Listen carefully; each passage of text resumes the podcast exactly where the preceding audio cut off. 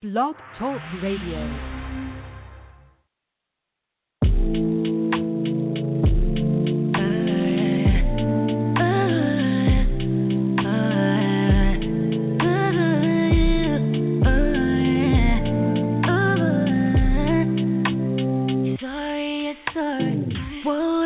do if you're alone? What would you think?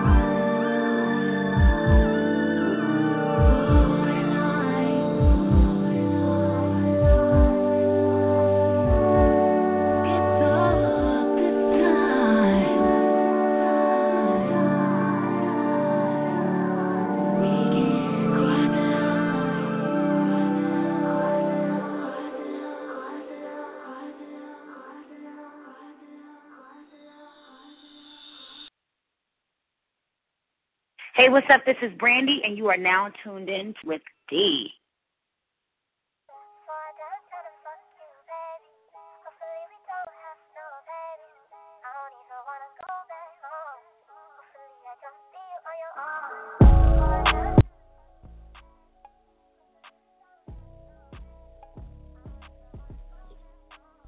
What's going on, everybody? Thank you for tuning back into on air. I can't get my words together, but on air with your one and only rock star, Mike David Duane. In the place to be, to be, to be, to be. My Fierce Wings Radio. What's going on with y'all? Happy Wednesday. Hopefully, y'all are having a blessed week, a great day, just a great. I know this times are hard, but listen, you can still be great and express that and spread good energy. Listen, I'm having a good day, a good week, so I cannot complain. I hope everybody is in a good spirit. But listen, tonight we're airing our IG Live interviews with Prince Philly, Gianna Isabel, and Alan Michael. So I just want to get right into those interviews. Listen, great artists, great music. I hope you guys love the conversation that we have going on with them and stuff like that. We want to get into Gianna Isabel right now. Make sure that you guys keep it locked. Don't go nowhere because uh, it's gonna be a dope night. So let's uh let's. Hey y'all, it's your girl Gianna Isabella, and you're checking out my boy David Duane. What's going on, y'all? Happy um Thursday in the place to be. My Fierce Wings Radio on air with David Duane, your one and only rock star on the mic. And tonight, listen, listen, we got Gianna Isabel on with us. Listen, she's got this brand new single called Nice with us and Feel Feel the Way. If y'all haven't heard it, listen, y'all about to find out about uh, Gianna because she's so amazingly talented. And um, listen, this is my first time, you know, diving into her music and just, you know, finding out all about the amazing things that she does. So let's get uh, Gianna in here right now. Hey. Hey, how are you? I'm good. How are you? Good. Thanks so much for this interview. Absolutely. Thank you for asking to interview me. This is so exciting. Of course. Listen, you're doing doing amazing things. These songs are super super dope, and um, I've just heard so many amazing things about you. So honestly, it's it's it's an honor to have you. Thank you. Oh, absolutely. I'm excited. I'm looking forward to this. Yes, yes, yes. So how did you like get started for music? For those who aren't really too familiar with who you are and stuff like that, how'd you get started? So I was always raised into a very musically inclined family. Um, my grandfather was Harvey Ka- Kaplan of the Spiral Starecases. He actually Ooh. sang the song uh, "I Love You More Today Than Yesterday, but not as much as tomorrow." So You that's better sing. Song. Thank you. that's the oldest song, but that's actually my grandfather. And my mother is Brenda K. Starr. She sings I Still Believe, and her song's more freestyle. So it's the I Still Believe Someday You and Me. And then being raised around that, I always saw my mom on tour. My grandfather always had a love for music that he passed down to my mother. yeah. So around six years old, I started uh, watching my mom, and she was teaching children how to sing. And I remember I went up to her. I said, "Mom, you're sleeping on me." She was like, "This little six-year-old's coming up to me. I'm sleeping on her. Like, how?" You're like, yes, you you you you was talking right. You Yes. thinking on what what I could be. so I told her she started teaching me my first actual studio um, kind of experience. I was six and a half, I think seven years old. I recorded "I Want a Hippopotamus" for Christmas, and then my first serious, serious um, kind of like realization that this could be a career for me Right. I would probably say American Idol, which was 2015. I made top Mm. 10. But prior to that, I feel like I was working up towards American Idol by doing local competitions, which was like Aberdeen's Got Talent, Freehold Idol, and things like that. Right. And you're from and you're from Jersey, right? I am. I'm a Jersey girl. Because you said Aberdeen, I was like, uh oh, because I'm from Delaware, so you know you talking all that East Coast stuff. I'm like, yeah, I I know I know where she's from. Yes, yes. Jersey at heart. Been here, born and raised. Yeah. So how um how would you say you just love being from the East Coast? You know, I know it's kind of like a weird question, and some people like always like to brag about you know the West Coast being from the South, but you know the East Coast, we've got some we've got some peace of mind going on too. Yes, absolutely. So I like the um, East Coast because it's very tight knit. I like to think Jersey's a big state, but at the same time, I feel like you're very familiar with kind of like everybody, and it's very homey. So everyone from Jersey supports each other, as well as New York and other places. But Jersey, like they spread the word word around like wildfire. So Right. I've always noticed that Jersey's been very supportive of my career and my family's career and things like so noticed that, you know, it's just it's great because everybody's so supportive, but not even that. It's just very like people don't switch up on you, which is really good. Like they're true to themselves. True. Yes, absolutely. Yeah, that's super true. Yeah, I love the fact that you said that. Even though they do, some some people they do kind of switch up, but that's okay. We don't we don't care. Yeah, it's definitely how you're raised. Definitely how you're raised. You always got to stay humble. Yeah, and then you know you, some of your musical influences range from like Whitney Houston, um, Celine Dion, like just those artists, like real classic artists. What what why those artists? You know, because a lot you don't really hear those names too. You don't hear Celine Dion too often. You hear you'll hear Whitney Houston, but you won't hear Celine Dion Dion being somebody's inspiration at all. Yes. So I definitely, I'm definitely a musician who loves lyrics and like vocal things like that. Like I like to hear the range. I like to hear their head voice. I like to hear their technique. I'm Mhm. also a vocal coach for young kids, so I'm very Oh, wow. technical. I'm very technical with things like that.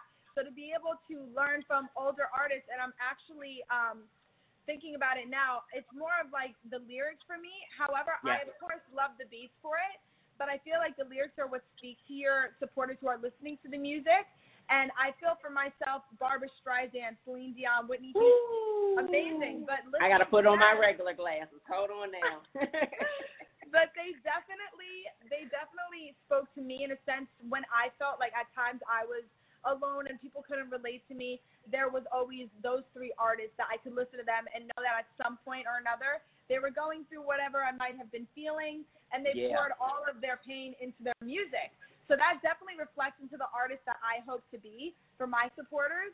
I definitely want them to hear my music and feel as though they can relate to it in any type of way, whether they're going through a difficult time or they're going through a great time and they just want to share that joy. I definitely want to be that singer for them. Right, and that's amazing.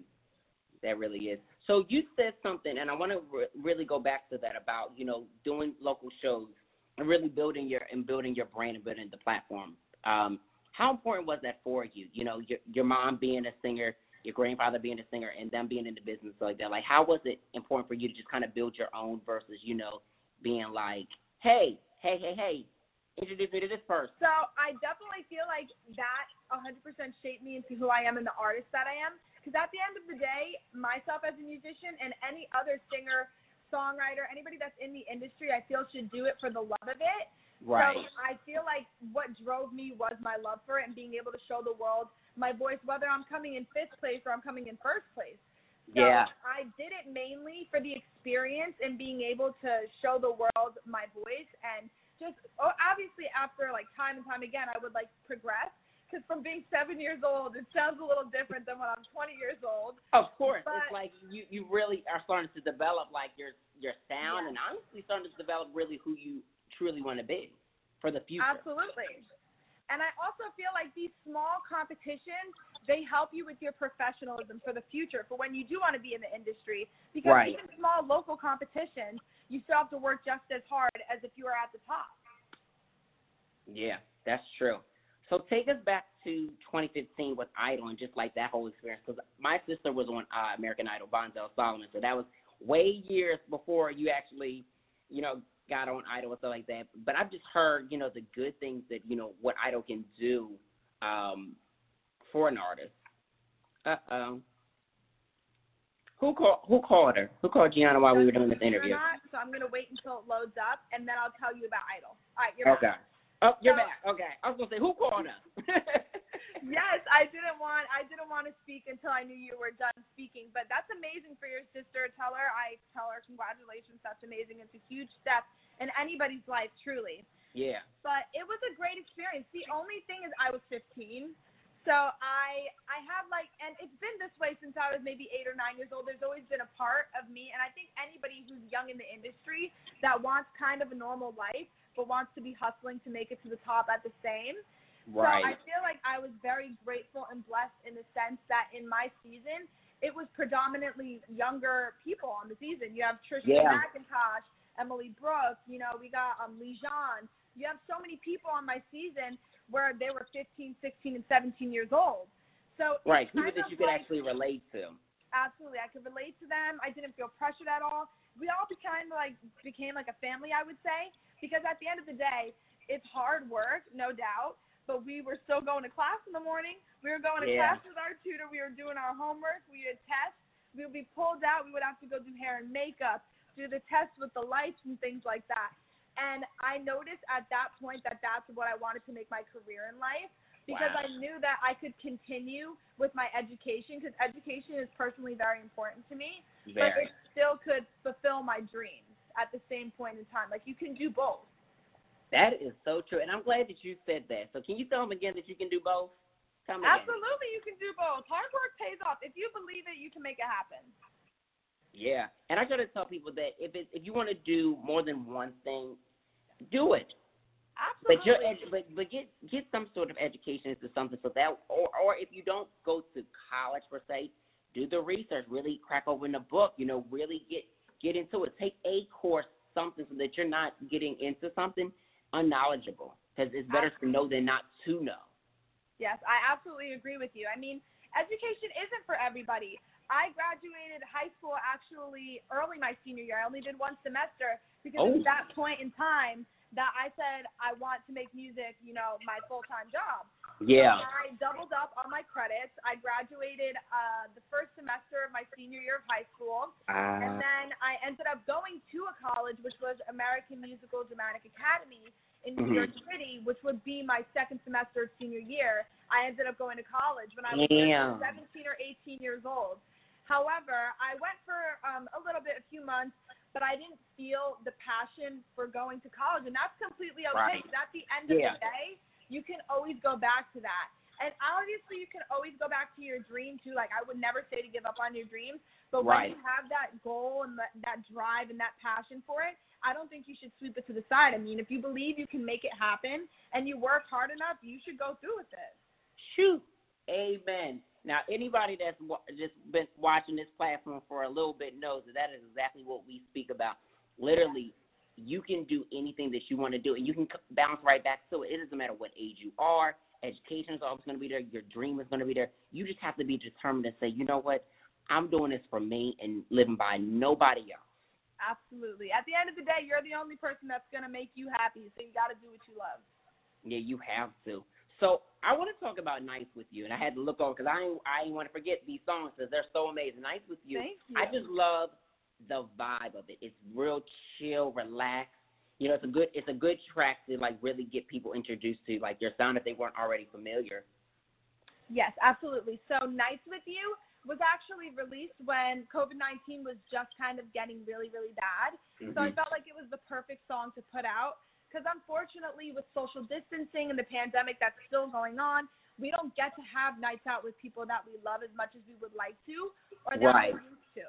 So I definitely wanted to release a song that people can reflect back to the times that they had when they weren't, you know, in quarantine and had to be super, super cautious. Obviously now we should always be cautious, but back then Very. we didn't really have to worry about that. So it was like kind of a song I wanted them to like think back to to those good times, but not even only think back, but think forward and be positive to when we are able to have nights with people that we love again. And I definitely wanted that vibe that's like chill and happy and like it doesn't even have to be like a significant other. It could be your best friend, a family Yeah. member, somebody that you're very close to. So I wanted the Just song having that whole vibe. Absolutely. And I wanted the song to relate to everybody. I didn't want anybody to feel left out, that's for sure. Yeah, and I don't think anybody felt left out with this one. I think this was the perfect song. Uh oh. Am I losing you again? Uh, you're good on my end. Am I good? Okay, it, it, it was it was breaking up for a second, but we're all good now. What I was saying was that um I don't think anybody feels like they're alone, especially with a record like this, and you know because it just sets a whole tone. So selecting this record to be like the first one that you um you know fully put out, so yeah, especially during this and during these times, uh, was it difficult to just kind of go like through your the selection process of records that you wanted, or did you just kind of find it easy and natural to say, you know what, nice like this? So with um, the people that I've worked with, we've worked Mhm. um, together for so long that we have so many hits that I'm so excited to put out. But I wanted something that would resonate with everybody and what was going on in the world at that point in time. Right. And obviously, still this point in time, it's not gone. But at that point, it was so bad that to release music almost felt a little bit odd because there was so much like hurt going on in the world and worry and fear and things like that that I wasn't really sure is this the right time to put out music. And I remember I related back to me that music heals. Music helps you feel Yeah. not alone. Music definitely helps you calm down. I know when I was going through because I feel like you have the stages of like, oh, this isn't real. Then you start to panic and then you get nervous. Oh my gosh, yeah. I feel like it goes all over the place. Music definitely was my safe haven and made me Right. feel calmer and just trust that trust the process really that everything's gonna be okay. And I wanted to release that particular song to kind of give that feeling and shed the light that everything is gonna be okay, even if right now it may not feel like it. Preach. Because I've been trying to tell everybody, even though everybody is like, this whole thing, COVID is not going to end soon. Listen, it will end soon when it ends Yes. soon. Yes. It's going to end. It's not going to last forever. So I love how you put that all into perspective because people really should be thinking that way during these times and not be so caught up in like, oh my gosh, this and this and this. It's like, okay, let me get up and Yes. let me really think about how I can make that not a thought and make things more positive and just keep continue to live because there's more life to live. Absolutely. And at the end of the day, this is just a small portion of our lives that's been altered. And there's still so much to live it. So you don't want to like think negatively because it's kind of like the law of attraction. I'm huge on Yeah. the law of attraction. So you think negative thoughts, you say negative things, you're going to get negative outcomes. If you're positive, you try to spread love and light, then I feel like everything's going to, even if it's not gone right away as quickly as we want it to, it can kind of ease the blow and make us feel calmer with the situation that we're in and even be grateful that we're still alive. Yes. Be grateful that we are still alive. Yes. Sheesh. Is that a message or what? and I and, and, and it and it really is a message because we have to be grateful. You know what I'm saying? Like if we aren't grateful for life even now as things are getting crazier. What's up, Brett? What's up, Princeton? Um, then there is there's no, there's there was no sense before. So you got to find that sense in now because now is the moment. yes, absolutely. So how would you say like your mental health has been like during these times? Because I know that that's like really something that you've been like really focused on during the pandemic and making sure you take it, taking that time out for yourself and you know spending time with your family as well too. Absolutely. So I've always wanted to be that artist that's very transparent with my supporters, especially on mental health awareness, because I feel like sometimes there's like there's this idea that people who are in the industry is just completely happy all the time. And that's just not it. And I feel like as somebody who has a platform, I want to raise awareness for people who do have mental illnesses and go through things like this, especially with being in quarantine. Not everybody has a family. Not everybody has a significant other that they are with and they're able to spend their time with. Sometimes people are independent and they're on their own. That doesn't go without saying that people who are on their own can't be happy. There's many people who find happiness in their solidarity, but then there's Yeah. also other people who are alone and they may feel like very lonely. And you know, there's good times where you like to be alone and you find comfort in it, but then there's a point sometimes where you're alone and you kind of like start to like get in your head a little bit. Whew. I feel Don't like I know for me- about it? Yes. So for me, I definitely feel like you know there had been times where I felt lonely and I had to, and I have my family with me. So I have to remind myself that I have my loved ones with me. My loved ones are alive and they're well and healthy. And you know, my heart goes out to those who unfortunately have lost their loved ones because you can't imagine how hard it has to be on them. So at the end of the day, what I think helps me a lot is journaling. I don't really have to journal a whole novel, just do my goals for the day and it could be small things like walk around the neighborhood or, you know, um take a shower and put some makeup on. Like small things like that. Because Yeah. people who battle with mental illness, I feel like they need to have their small victories. And I True. feel like a small victory is so important, especially when we're in the pandemic, because it's so easy to fall into those habits that are like, well, I'm not going out, so I'm not going to get ready, or I'm gonna I'm gonna do such and such, or I'm gonna um, sleep in this day, and that's fine. If you feel like you want to sleep in, you sleep in, because at the end of the day, you want to give yourself some self love, but you also have to remember staying in a routine, maybe not every day, but getting into a routine is also very healthy for you. It kind of puts you into like into like a schedule that makes you feel like we're not in a pandemic. It kind of makes you feel like something is a little bit like similar to than what like it used to be. Right. Because if you don't keep those daily routines like you used to, and just as simple as you said, putting on foundation, get, getting a shower. Because listen, some days I just do my damn self. I'm just like, look, let me just do, get a shower, like put a little Yes. boop boop boop on, hmm. and you know get focused. Because if the routine falls off, then you're gonna really fall off from what you're used Yeah. to doing. And, and and doing this quarantine is not to get us off balance, to keep us on balance and make sure that we're still doing the things that we would do on a daily basis.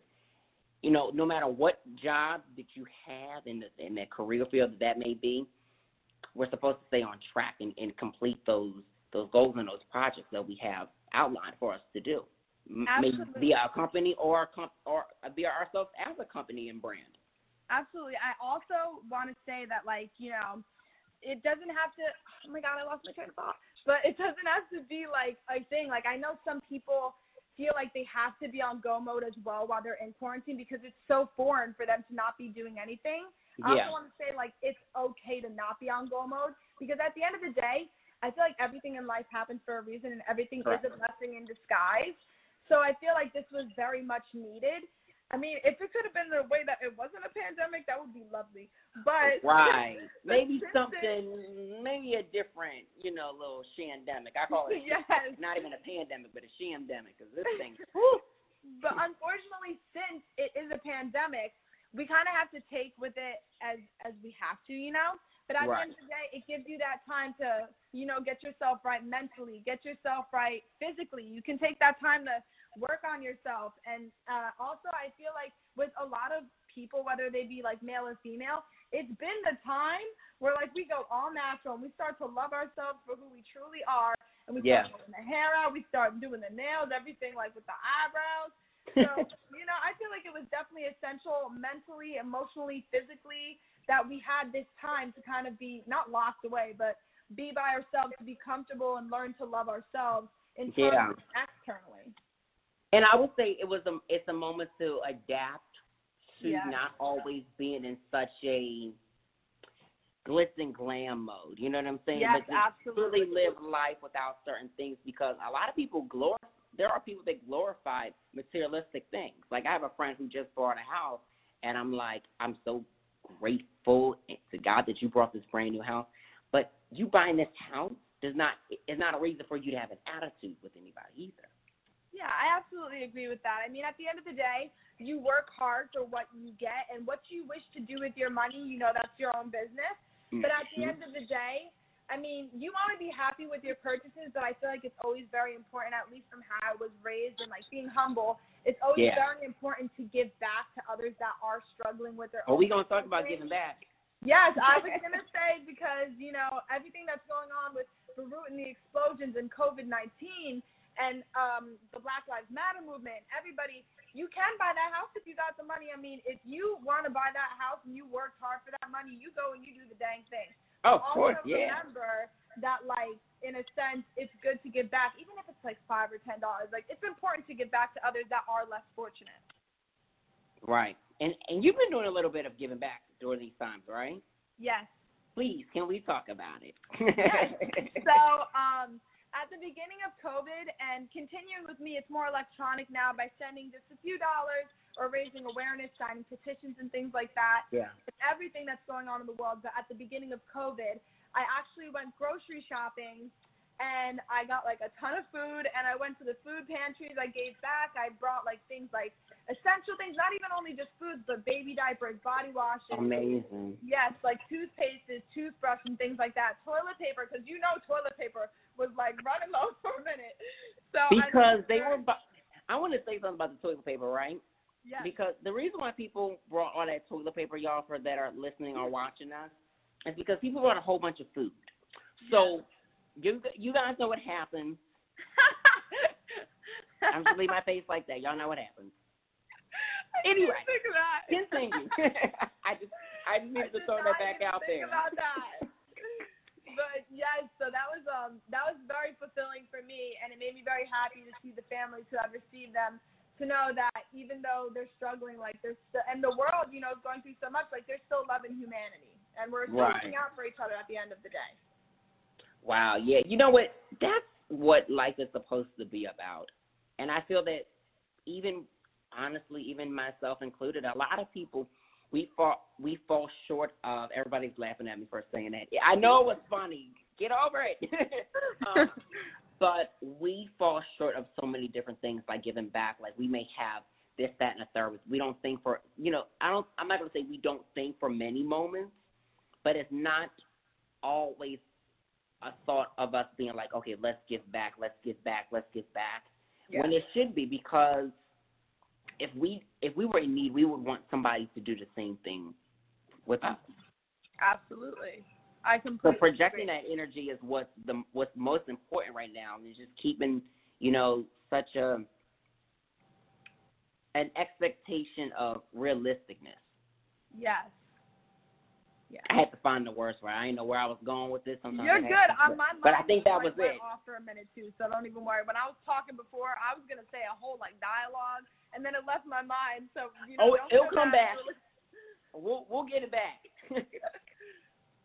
we'll get it back. So now with your songwriting, I'm just really curious because you have you know these two records and then Feel Feel the Way, which is the brand new one, and everybody you guys need to be streaming and downloading everything Gianna on all digital platforms. Um, but Feel the Way is definitely a, another record that it's just so freaking upbeat. And when I heard, I was just like, oh, I love this. And I'm not just saying that because I got you on the screen, but I was like, I really love this. So the inspiration behind that record, like, where did it all come from? So Feel the Same is out on all platforms. Thank you for saying that. If you click the link in my bio, it'll take you to everything Spotify, iTunes, YouTube, everything under the sun. So I definitely want it for that song. As you know, it's getting warmer out, and since not too many people are allowed to go to like clubs and things like that because there's still a pandemic, you know, I feel like now we're rediscovering the outdoors, if that makes Right. sense. So we Oh my got God, going There's so many people outside. right? But it's, It's like, beautiful get your to see. For a minute, I feel like everyone got sucked into electronics, and that doesn't go without saying. I love my Nintendo Switch. I love my computer. Oh, you be playing the Switch? I play the Switch. I got my Animal Crossing. I haven't been on it You in had, a you had to gotta teach me clean a couple uh, things on there. I don't. You, I, I'm old. I don't get down with the games no more. Yep. Boy, you need to get on but um, I definitely feel like, and it doesn't go without saying electronics are bad. Like without electronics, I feel like it would be very different. It's the main source of communication. However, with everybody being outside, I wanted to give that feel of like very summery and having fun. But I know, like I said before, some people that are still in quarantine, they're not with a ton of people, and we're not able to be Correct. with a ton of people right now. So with the song, and you'll see it more in the music video that will be released shortly. I wanted the song to give off obviously a fun vibe, a summery vibe, but Correct. mainly you can enjoy time on your own. That you don't need to be with a group of people to have fun. That you can find, you know, a mm-hmm. good time in yourself. Because at the end of the day, like I stated earlier, you're who's gonna make you happy. You're who's gonna love yourself. So I definitely wanted that song to be like, you know, I don't need like all these people. Or if like if you do want to have a lot of friends, that's fine too. But with this song in particular, I wanted it to be like finding, like having fun on your own and like very summery. Yeah. And that's important what you said, just even touching on the fact of self love and being able to just kind of embracing your own type of energy versus being focused on, you know, energy from here, energy from there. Because, yeah, we all want to go out and go to the mm-hmm. club, but guess what? We can all really enjoy our own space that we pay whatever we pay for. And sometimes that, us just being alone and just being like, hey, FaceTime, hey, Zoom, hey, text message Yes. is just enough. Now, don't take all the energy of your day and can be consumed with it. Be consumed in within yourself. So I love the fact that you just Yeah. touched on self love because self love is so important.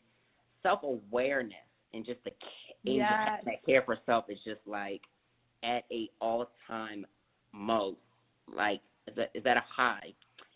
Um, I want to talk about like your thoughts on just a little bit more like on like Breonna Taylor so like that, just being a female so like that. I know that you you know you have your thoughts about that, so I'm just curious. You know, what you you know what do you think about everything that's kind of been going on because it has been very crazy for not even just the sake of men, but definitely for women, um, Yes. young women at that.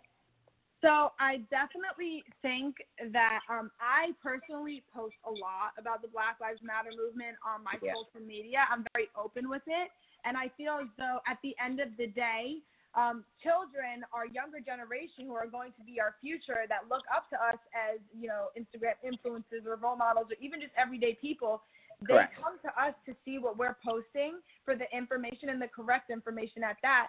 Because at the end of the day, I try to be 100% real on my beliefs because if you're looking at uh you know say twitter or facebook or something it's kind of divided but at the end of the day i mean Oh, it's human rights you know that's i was going to say all i'm saying is it's human rights it's human decency, personally Yeah. I mean. but if they if you're not speaking on it how you truly feel and uploading the facts like i'm big on uploading the facts and statistics and things like that Right. so that they don't think it's all opinion based like obviously i have very strong opinions but at the end of the day it's also it's also like very statistic and honest and factual. But kids are gonna Yeah. look at things that are, you know, not always telling the truth. So I feel as an influencer I always want to be posting my truthful, like honest opinions. And I just feel like it's it's not that hard. It's common mm-hmm. decency, it's human decency, like you gotta love each other. At the end of the day, we're there's one race and that is the human race. I can't Yep. stress that enough. I mean, my For- father is a retired police officer, and there are, I mean, not to get into this, but there's Yeah, always good, good and bad sides to things. So there's good cops, there's bad cops. Right. And at the end of the day, I think what people are trying to get at, which can be confusing, is people think all cops are bad. I think what they're They do. trying to get at is that the system is bad. If there's 10 good cops and then there's three bad cops, if the 10 good cops don't speak up on behalf of the cops that are doing wrong, then I feel like, you know, the whole system's messed up. Because at the end of the day, who I, I'm saying we because I'm a person of color as well. I'm Hispanic, and my sisters, my sisters are black. So Right. for like as a person of color, if we don't feel comfortable going to the police officers because we fear for our lives, if we're in a moment of danger, but we also fear for our lives with police officers, Right. I feel like it's very difficult, and there's a lot of things that need to be fixed in the system, and not even in the system, just in the world, like the way we treat each other. Like at the end of the day, we need to treat each other with love and be there for one another and understanding. Like I feel like people sometimes don't completely understand, but instead of you know freaking out, how about like take a moment, calm down. Why don't you explain? Like, because sometimes people don't fully understand. We need to educate each other. Yeah. Woo. Mm, mm, mm. I, I, I'm I'm speechless because you literally said everything that I've not said out loud. Oh, thank literally. And it's so important that people realize that if first of all, it's we got to start at the home. Yes. I always feel like home base is number one. If we aren't treating the individuals that we love are supposed to love with the utmost respect and treating ourselves, why are we going out there trying to, you know, this amazing energy to other people who's not fueling that into us? Absolutely. And I think that it's so disgusting that that that people will do it, but then we're not willing to uplift.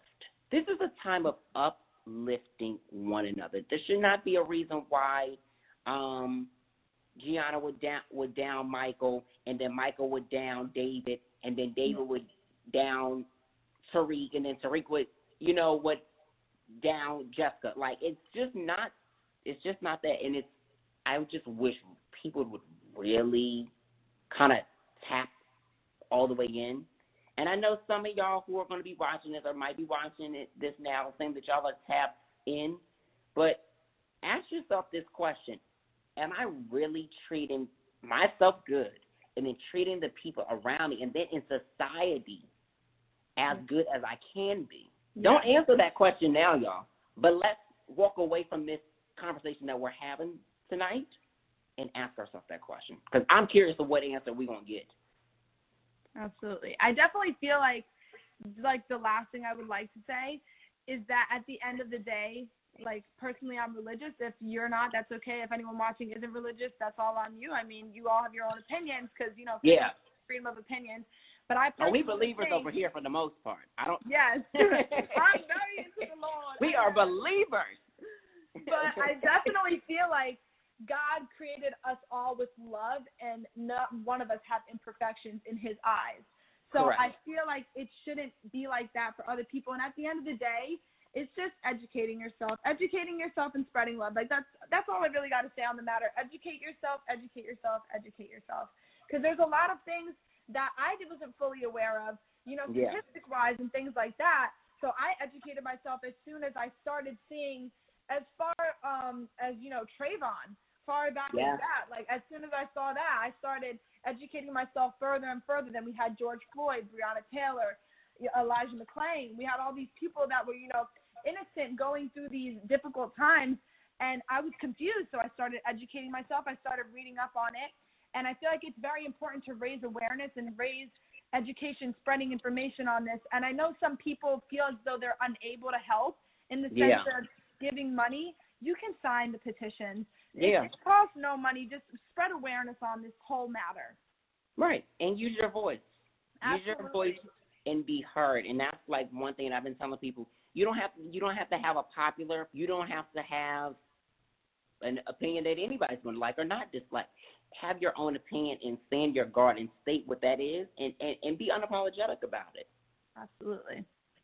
So that is what I think on that. Now, as far as this upcoming video, you know, just kind of get back to music because we got deep, in, and I know that everybody who, I know that I know they're loving this. They are really loving this. But um, just the songwriting, like, where do you get the most inspiration from? So I feel as though the most inspiration that I get from any songs that I've written, especially over quarantine, I got a lot of fun stuff coming because quarantine, I was stuck at home. I had nothing to do but write. So I You feel you like were you were in Atlanta creating. no, so I was Oh. stuck at home alone. Oh, so I I you like you were stuck in Atlanta creating. I was gonna say that'd be a good place to create though. I was gonna say my best friend actually is from Atlanta, and I write with him a lot. oh, nice. Yes, so we would do the virtual, which is this is why electronics are great, people. Because due to COVID, he wasn't able to come home right away. He's home now. Mhm. He's originally from Jersey. He goes to SCAD though, so we Ah. would do um, virtual writing sessions.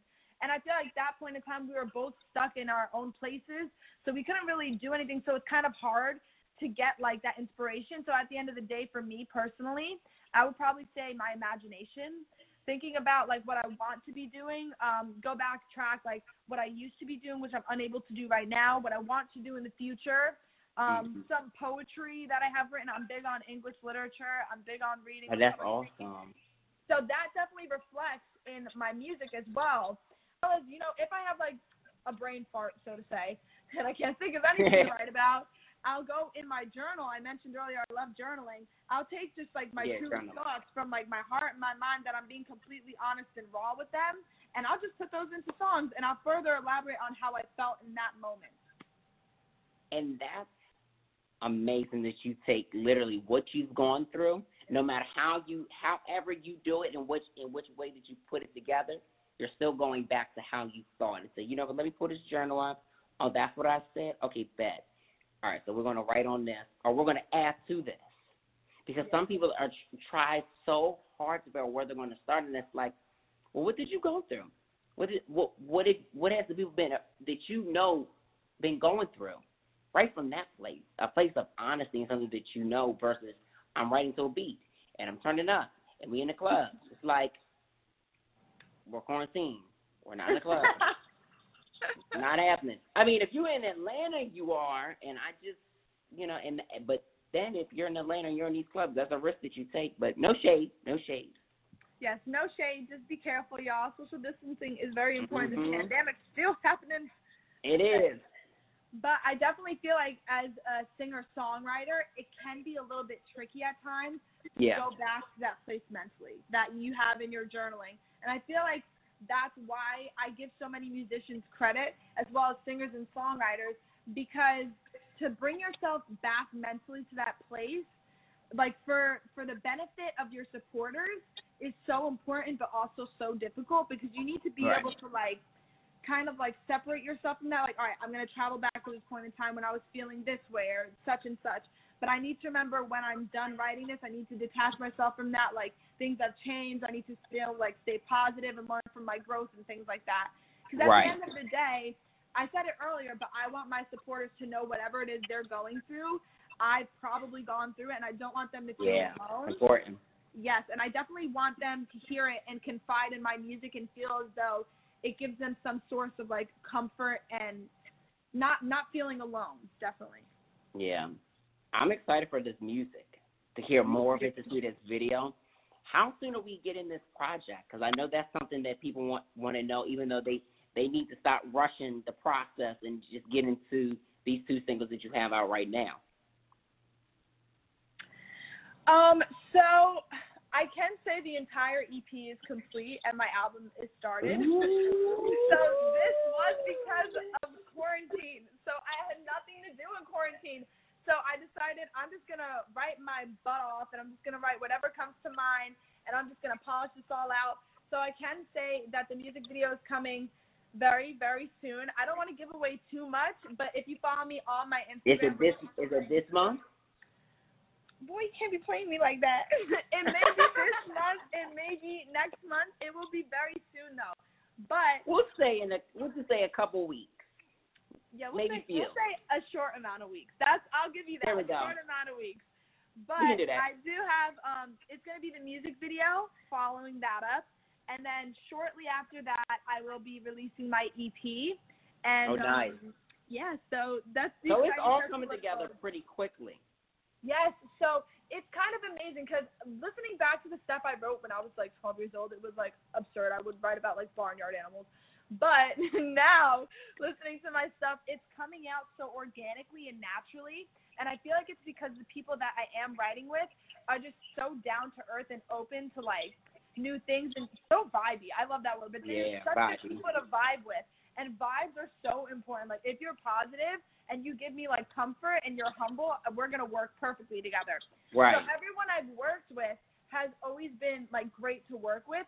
So they've always given me great feedback and it's always good to like learn and progress and like kind of grow with my music because I'm not one to say that like I'm a great songwriter. It's taken me a lot of time to get where I am, but it's also a big step as a singer and songwriter to take that step and be like I'm ready for the world to hear my thoughts, like my Mhm. innermost like honest thoughts. So I think once I started being honest with that and loving my growth and where I was and where I am today, Yeah. That's when I started writing more and more comfortably. And I think that's why I ended up writing the EP so like so quickly. Wow. That's amazing. Thank you. Congratulations. Like seriously, I think that um what you're doing and what you've been doing over the quarantine is honestly gives people so much hope and inspiration. Just get out there, be productive, and you don't have to be outside to be productive. Ever, ever, ever, ever, ever. But what you've been able to do and say, you know what, I've created this project during this time. My writing has got better. I might not be the best or the best writer, but guess what?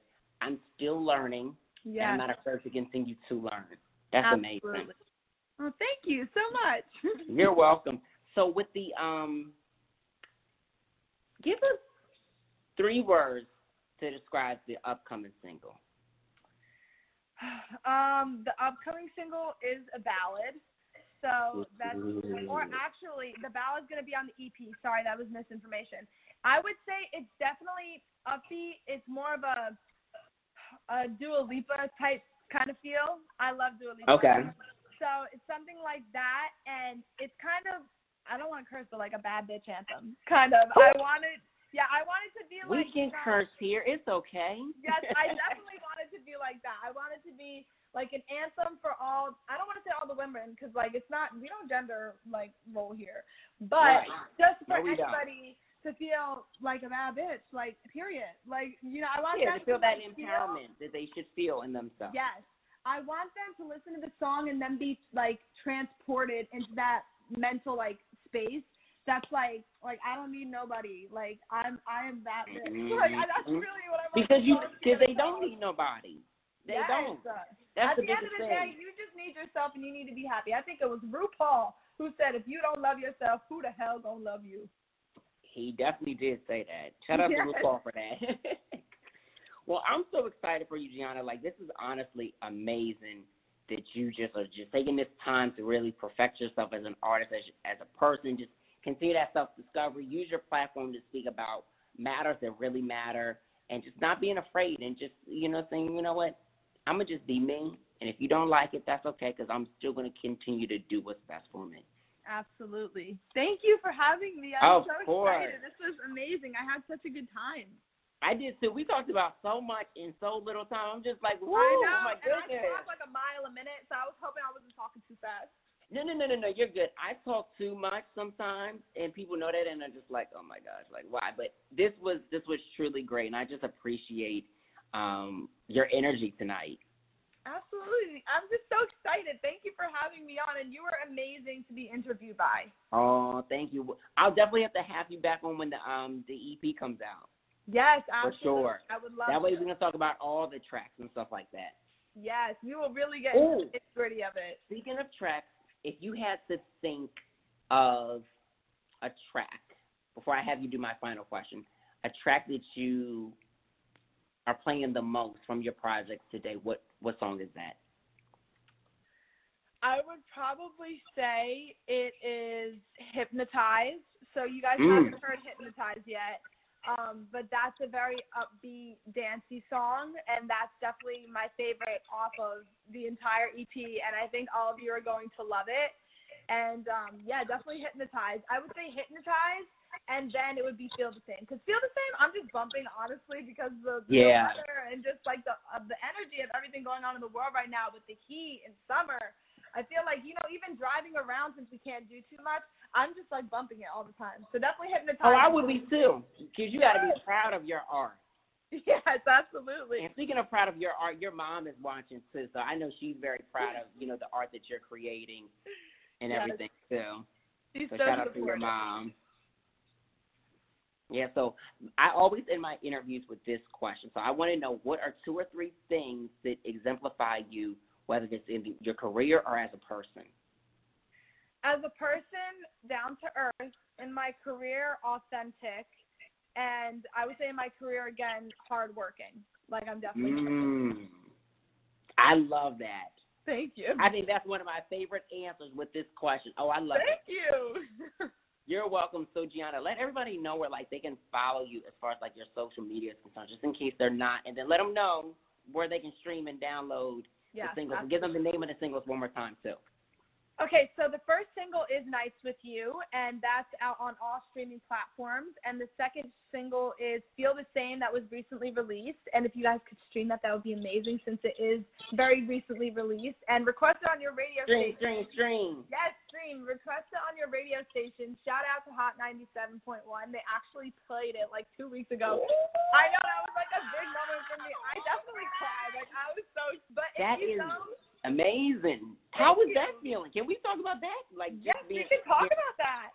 so I being cried. played on the radio. Let's talk about that. Like, what was your, you know, your your feeling to that? Because I know it had to be like super filled with excitement, but what was that true feeling for you?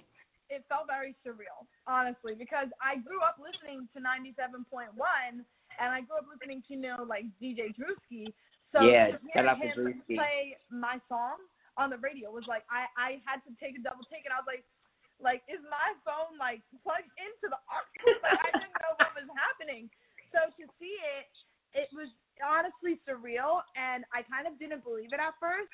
And I Yeah. called my grandparents the next day. I called my aunts and my uncles, and I told them I'm like, yeah, I was on the radio. It felt crazy. Oh man. But um, yeah, it was an amazing experience. And just yesterday, my song was actually played on West Coast radio. I can't Ooh. remember the exact station, but to find out that it was played in California, it was crazy to me. I know the station was out of Sacramento. okay. But to hear that, you know, I'm from Jersey, my music's being played in California was crazy. Yeah. So a whole other side of the world. yes, absolutely. So Country. it was Sorry. no, you're good. No, but it was it was amazing, definitely amazing. But that's all thanks to my supporters, because that's only my second single, and for that to be able to be on radio, like that's all thanks to my supporters for their love and like support. Honestly. mhm. It was on um Rhythmic uh 105.9 apparently. Yes, hi dad. That's my dad. oh, your dad. Dad, Mom and I'm dad are all both over in here. you. they- they're like, Family listen, affair. we, we love yes, a family so- affair. So shout yes, out Hot 97.1 and Rhythm 105.9. Obviously, it's fun to say thanks to them too. Yeah. And then like let people know like your socials as well too, so that they can you know continue to follow you. Yes. So my Instagram is at the Gianna Isabella, and then my Twitter is just Gianna Isabella, Gianna Isabella, and my YouTube is Gianna Isabella. So they're all Gianna Isabella other than my Instagram, because Instagram Gianna Isabella was taken. So if Instagram, if you see this, can I please just have Gianna Isabella? But You have to hit somebody up. Instagram, I know y'all watching. so it's at the Gianna Isabella. And when you go to my, well, really any bios on my social media, whether it's my Instagram, Twitter, or Facebook or YouTube, in the link, like the bio, there will Yeah. be a link that you press it, and it brings you like a tree link kind of. So Okay. it will bring you to my latest single, which is Feel the Same, and it will bring you to iTunes, Spotify, Tidal, SoundCloud, Amazon Music, YouTube. Yeah. It brings you to everything because you know we, we don't discriminate here. We have No, we All don't. music I d- listen. I download music for my show on Amazon Music because I don't feel like no problems of no MP4. Yes. I need MP3 on my dang show. When we, when when we run this interview live on my show show, I do the MP3. I don't I don't need iTunes. We we do that for something else. Yes. I mean, I have um, I have SoundCloud, uh, Spotify, and Apple, so I got Yeah. I got the whole bunch of them. So Can we talk about utilizing each platform and making sure that you, you be on there too before before I have you go? Because a lot of artists don't understand the importance of making sure that your you know your artist pages are up to date on Yes. Apple Music and Spotify, and actually having a SoundCloud page and making sure that you're really utilizing each of these platforms because not everybody goes to them. Not everybody uses Twitter. Not everybody uses Facebook. Not everybody uses Instagram. Yes. So I definitely wanted my music to be um, accessible to like everybody because Mhm. you have to remember sometimes not everybody can afford to be paying for a monthly membership. So that's why I make sure it's on SoundCloud because SoundCloud is free. I make sure it's on YouTube because YouTube is free. I Right. make sure it's on Spotify because sometimes they're Android users or uh, Amazon Music because they might not have an iPhone, so they may not have access to Apple Music. So at the end of the day, streams I feel are very important to me and any other artist that is in the in the industry. Correct. But I just make sure that it's spread on all platforms so it's accessible to everybody listening. So my supporters from all over the world can be able to listen to the music. period, all over the world, and that is why every every artist to make sure that y'all Yeah. stuff is everywhere. So Gianna told you why, and that and that was perfect. Thank you. No problem, Gianna. Thank you so much again, and just keep in touch. Keep me in the loop of all your releases. I, I know your team well as well, so just you know, definitely keep in touch with me as well, So And congratulations on everything. Absolutely. Thank you so much for your time. I had an amazing time. I did too. Listen, like I said, you're welcome any, any, any, any time. I can't. I cannot wait to hear the project. Oh, thank you so much. I look forward to speaking with you again. Yes, I can't wait too. All right, stay safe. All right, you as well too. I'll talk to you later. All right, bye bye. All right, bye bye. Hey y'all, it's your girl Gianna Isabella, and you're checking out my boy David Duane. What's up? This is Alan Michael telling you to make sure you check out my boy, David Duane.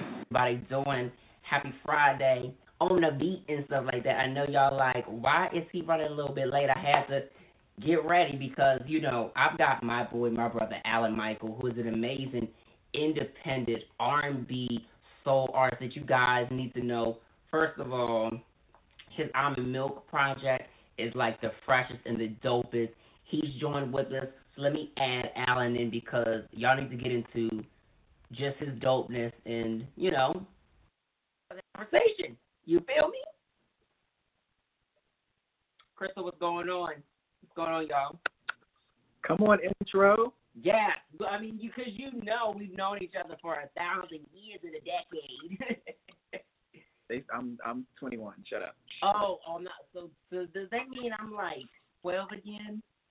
Okay, see now you. Ate. All right, all right. and you're 21. That means I would have to be 18. The man, I, I don't know. I, I'm I'm a cute 30. You know, Okay, okay. skin is still Right, Still. 27. We we we we we got all of this. right, right. This year don't count. So hey, This, No, this year does count. I know that we're going through going through the crazy of crazy, but no, every year counts. We got to make No, every let year count. Yeah, I'm I'm happy to be alive. You know, we're we're good. Yeah. What and, and you know? Honestly, it's what it's time to be alive too, because there's so many amazing things that have been going on. I know that you have been just keeping busy, you know, with your creativeness as an artist, working on this upcoming project. But like I said, I've been knowing you for years, so mm-hmm. it's only right to have you on the platform. So welcome, welcome, welcome. Finally, after Finally. like a thousand years, it took us. You know, I had to I had to wait. He had everybody else. I'm like, okay. You're like, when's my time? But you know? This is the right time because you have three solid projects out. Also, wait, is it three or is it four? It's three. It's three solid projects. Three, We're yep. the fourth one right now, and um, I love your artistry, and I think that now is the right time, especially with almond milk and just like the sound of it and how it's it's got that live nostalgicness to it, using real instrumentation. Baby, all right. First of all, I had to go back and listen to that before we got on this live, and I was just like, why does hit something different? Why, like, why, why does it hit something different? But then I, me knowing you, your influences like Janet Jackson and all the 80s and the 90s music, and even that early 2000s, sounds like that. You ain't crying, are you already? Are you? No, I'm not. I was about to say. It's the it's the fan. I was about to say, don't get don't get teary eyed yet. Not yet. Cut that Not out. Cut that out. But no, let's Alan, let's like really take them back.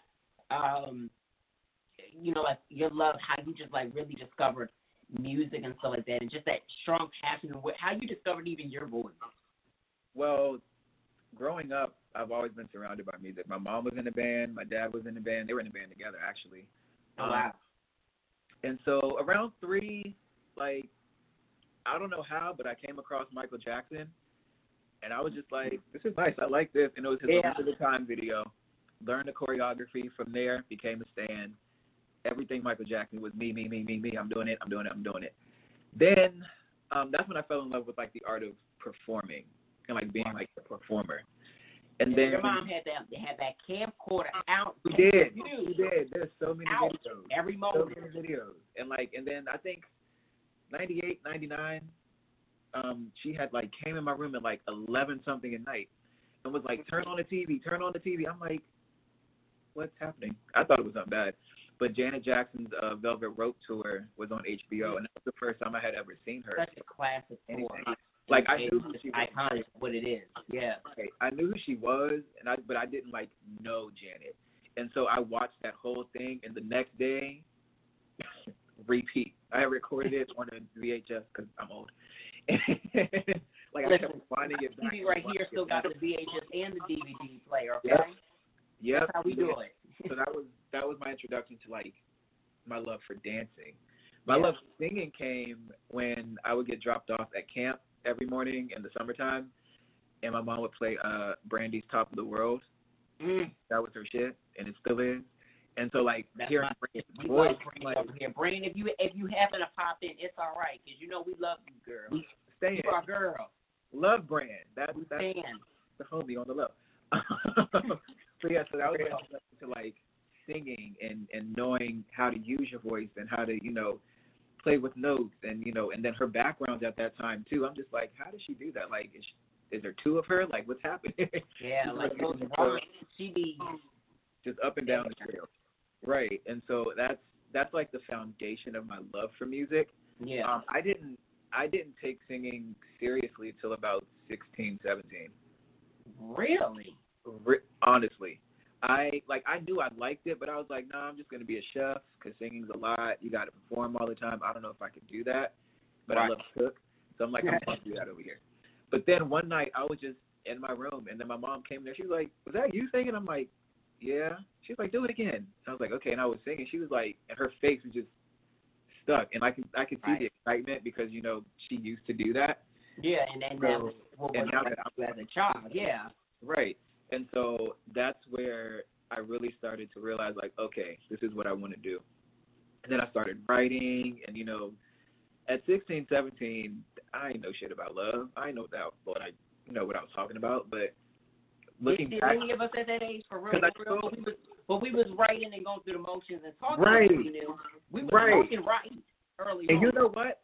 the I still have a couple of my notebooks from that time, and I Wow. pull like little lyrics from those like old ass songs and like tuck them in my new ones, and so it's actually pretty interesting. But but yeah, and so that's how I got into like writing, and then I think what really like did it for me and what pushed me into doing it like fully and like throwing my all into it was the moment where Dev Hynes hit me on Twitter Yeah. because I was only doing like acapellas on SoundCloud, and so he hit me. He was like, "You're really dope. Send me some of your, you know, some of your stuff." And I was like, "I don't have shit to send. Oh my gosh!" So I just like sent him these acapellas, and he invited me up to Brooklyn to do a show with him. And ever since Yeah. then, it's just And that was like one of your first of many shows as well. Yeah. Still, you know, coming out as an artist. So what was that feeling like? Even just kind of thinking back to to then, and you know, you recently, you know, being able to open for Dawn, uh, Dawn Richard. For those who don't know, Dawn is just Dawn. Y'all should know Dawn is just Dawn. Right. Dawn, our girl. Um, and even that experience too, like you know, you just kind of, and then not only that, Alan, but you high headlined your own show in D.C. I did. And, and let's talk about that. And, and, and you sold it out, didn't you? now, you know, I don't like to brag about myself. But you, but you, but you, but, but you did though, Kim. That We, was- we need to talk was- about it. that was an incredible moment. Like coming from doing the show with Dev and him bringing me up there and saying, you know, this, you know, this is the future of the music industry right here. Yeah. This is back in 2013, so I'm just like, me? Okay, all right. And then from that, jumping on stage with Dawn for the first time, and then from that, you know, being invited on stage by Brandy, and then from that, doing my like first ever headlining show in DC, and seeing all of my friends and family there, and people who just enjoy the music, and I'm just like, what is happening? Yeah. Like, how is this happening? And that was my first time like doing like my own music live, like fully like that. And then I had like a whole band with me and outfit changes and like the projector in the background and I did all of that myself. And like just just I there was a moment during that show I think when I did uh Paradise. I looked out into the audience and my mom was like tucked away in like the corner and I just saw her and I just started bawling. like there's a photo somewhere of like just me looking like pure shit crying. but that whole moment in itself was just like, wow, like I'm up here doing this, you know, finally yeah. seeing her like just the the emotion on her face because this is what she used to do, you know, up and down the East Coast and, and tour and stuff and just seeing how proud of me that she was, it's just it's an amazing, amazing feeling. Yeah, no, that is amazing. So let's take it back to like um wow, where can we take it? With dance, I've always wanted to know and I've never asked you. So are you formally trained to dance? Like did you were you ever in dance classes or was this just something that you was just look, I seen Michael doing it and and, and Janet do it and I'm just about to That's that's really, everything. that's exactly how it is. Like I'm I'm not trained in dancing. I've never taken a dance Really? ever. But like growing up, I would see, and still to this day, like I would watch, you know, Janet's videos and Michael's videos, and I would watch it back maybe two or three times, and then on that fourth time, pick up the choreography like that, and then I was able to just do it. And like, I don't know how. I guess I have a good memory, but it's just one of those things where it's like, okay, but I think it showed me that, you know, I do need to train and dance because Yeah. Here's a little story. Uh, when I did the video for Pull Up, we um, like I I got to California the day like two days before we shot that video. I hadn't learned the choreography for that video at all. I've seen it, but I haven't learned it. So we rehearsed two days ahead. Like I jumped off the plane, went straight to rehearsal. When I got into rehearsal with those dancers, and we were going through that routine, I was like, I can't do this shit. Like it's I can't learn it. Like it's hard for me to learn like with them saying, okay, one, two, three, four. Like I can't. So I would have them like do it and run through it, and then I would just jump in and like, you know, was able to. Right. execute. So it's like I I need to take a class or classes to really learn how to take direction with steps Yeah. because I can't. Like learning it piece by piece is not how I do it. I just got to see it and then jump in. Yeah, everybody has a different way of learning it, but you even recognizing the fact of saying, hey, you know what, this is not something that I, I'm really trained at doing it. I, I have the ability of doing it, but I need to actually get that training so that I can really adapt and be able to pick up on certain steps like and be able to say one, two, three, four, boop, boop, boop, boop. Because me had, you know, taking dance class stuff like that. Once you know Alan, like what that's like and have taken it from a class, learning from a class, Mhm. you'll be Gucci. Like I swear, like I just just put me in the room with Laurieann Gibson, just Yes. for a day, and I'm good. And I'm good. Wouldn't it be something if Laurieann just popped in here right now because she follows? I if she did that, I would literally pitch myself and be like, "Hey, I'm here. I'm ready. Just artist development. I, I'm just here."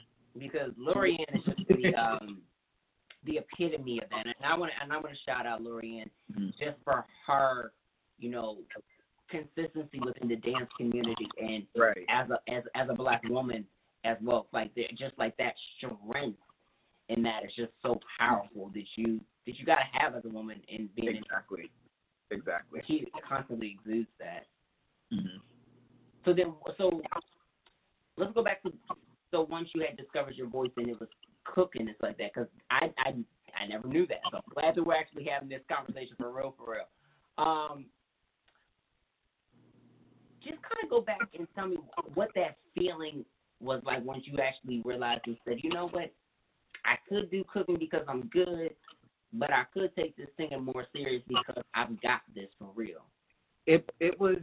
I think the shift for me was my senior year in high school, Mm-hmm. where all like I would wake up every morning and like the first thing I would think about would be like, what would my stage look like if I was on tour, or what would my like album art look like, or what would I call songs, or like how would I you know present myself? Like every it was always related to doing something musically. And that's when I realized that when you wake up in the morning and that's the first thing you think about and the last thing you think about before you go to bed, that's what you're supposed to be doing. And so, like, that's what really was like, all right, we we gonna give this what we can give it. Right. Yeah. And if you would have told me then, this is where I would be now, I would have been like, okay, all right, whatever. Right, and I would, and I honestly would say, you know, us being friends like that, like I'm really proud of your growth because just to think about it in the last decade and stuff like that, just how you you didn't have music out at, at all, At all. like at all, at all, Nothing. and then you really worked towards it. There was a period where you were like, you kind of went quiet but not quiet, and you just Mhm. were, and you started to get that development going. Like you realized, okay, cool, I'm really going to be Alan Michael. I'm gonna do my first and my and my uh, middle name. I'm gonna rock this out like an artist, and I'm really gonna get into it. And you studied the greats, and you studied even independent artists and even artists who were once signed to a major label, now Mhm. independent, and you looked at everything that they were doing, and you said, okay, this is how. I, I can do this and how I can do it. And you used being independent to your advantage and set and, and made a name for yourself. Exactly. See, can I just? I'm gonna need you to just, you know, record these and just so I can play them in the morning when I'm Oh yeah, we, listen, we So save these. We save like, these so that we can hear this on the live show and we hear this on the IG. We hear on the days when I'm in my head, I'm like, let me just go back and listen to this because he was getting it right. But yeah, I truth though. I studied a lot before I fully put myself out there. Like I paid attention to, okay, you know, what do I want my sound to be? Like I don't want to just go with the current. I don't want to go with, you know, something that's going to be radio ready or, you know, that's going to please to this crowd or that crowd. So when I finally put out, you know, a project, which was my Honeymoon Motel EP, Mm-hmm. it was different. You know what I mean? It sounded so different. It wasn't like It is. it wasn't the hard hitting, you know, trap beats. It wasn't pop. It wasn't R and B. It was just very like when people listen to it, they're like different. You know what I mean? And still to this day, I go back and I'm like, this shit still sounds like I could drop it tomorrow. And Right. And it's just it ahead of its time. right. And it's one of those things. I'm just like, if you listen to that, you can kind of hear where I was going.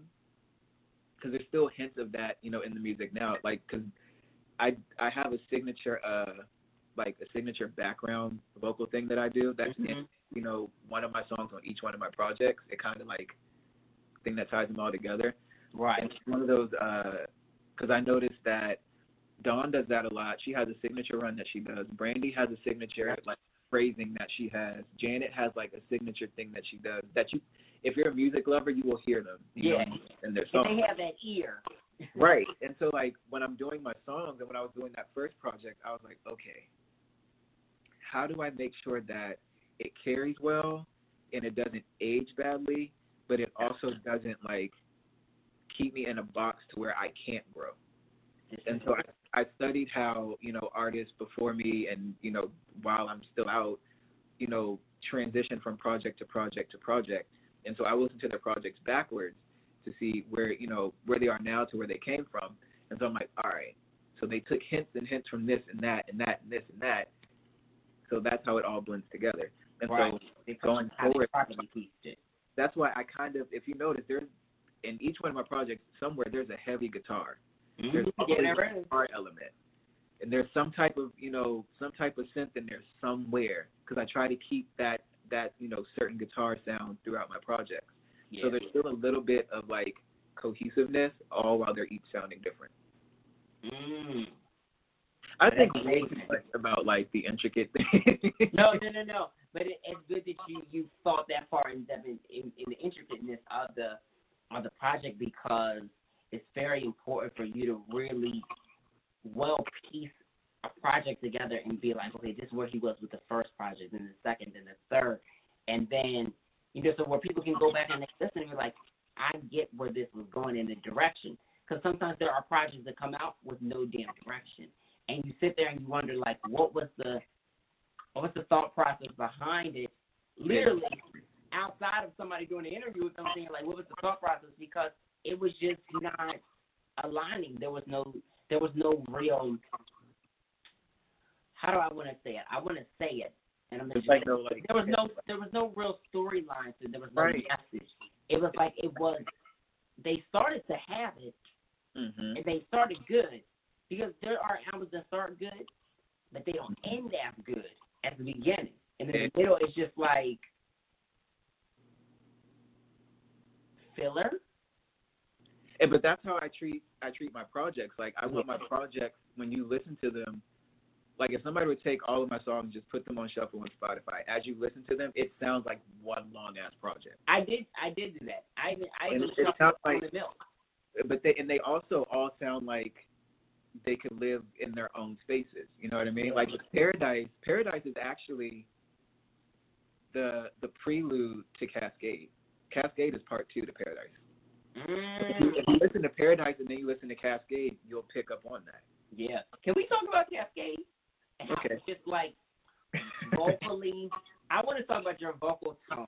Like just as a whole. It's, But I want to talk about it on Cascade because that record, like I really had to listen and tap my ears because I was like, people didn't expect that from me because they're so used to like the soft, you know, mellow tone that I have. But when I came right, with Cascade, it was like boom, and I'm just like, I can go there if I need to. But yeah, I Yeah. I had to push myself for that though, because I was so nervous about singing that loud and just that confident and that you know that high because I was up there.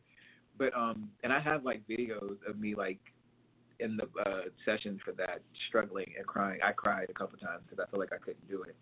But but you pushed yourself and you made, I, you made it I recorded that. I recorded that song six times before I got it right. Yeah, I was about to ask you about recording six times because we, we had talked on the phone earlier. You were talking about six times, and just the importance of perfecting a song and until it's right. No matter if it's six times, ten times, twenty songs. How important is that for an artist to actually master that before it actually gets Because if you don't- master? If you don't get it right, then you're just, you're not going to feel it. When you listen back to it, you're not going to like it. If you perform it, you're just it's not going to be there. And so, I actually ended up I changed the lyrics a million times during the recording process. I changed the vocal arrangement to like the verses and the chorus a million times. And but the good thing is that when I do it live now, the the arrangement that I had originally, I kind of weave it in there so that way it gives it. Oh, so it still gets life. Okay, mm-hmm. good. Yeah. Plus, it won't cause me to strain my voice as much because I put that mm. early in the show. That's so that important. My voice is fresh. I can go ahead and knock it out. Yeah, we like I need to be able to voice control this mug. So we gonna go back to how it originally was, how it's supposed to be, so I can get a Exactly. full live sound. No. Yeah, because when I when I perform live, my mic stays on, unlike people I know. But my Oh. mic stays on. And I was like, I ain't turning that mic off. We ain't doing no pre, no pre, Ever. No pre, no, turn my mic no pre live vocals at all. I mean, you might get some backgrounds out of recorded in the chorus, but That's everything else, straight like, I'm giving it live, live, live. Yeah, because I I've even back when I was younger, I always said, you know, I don't want to lip sync. You know, I want to sing Mhm. live. So when I do like when I go running or when I do my workouts or whatever, I'm singing the whole time. So that way I can get used to, you know, like how the breath would work and you know the pauses that I would need to take. And so it helps. I learned that from Beyonce. Yeah, it definitely helps. he be doing it. She did. Yep.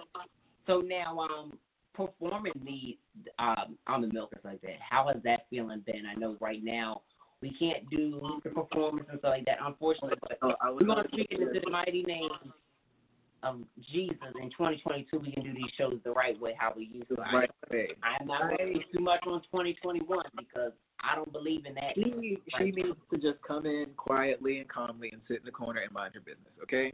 2021 needs to act like she got sent. But no, I only got to perform those songs um like once on stage, but the feeling of doing it live and then with the live instrumentation behind it and then the crowd's response was just it just felt good because it's like for the first time I'm performing songs that I'm really excited to sing. Yeah. Not that I wasn't excited before with my other stuff. It's just that these songs on this album really were just like my babies. You know what I mean? Because it's my first full album, and so I, "Baby's Alright" is my favorite song to do live.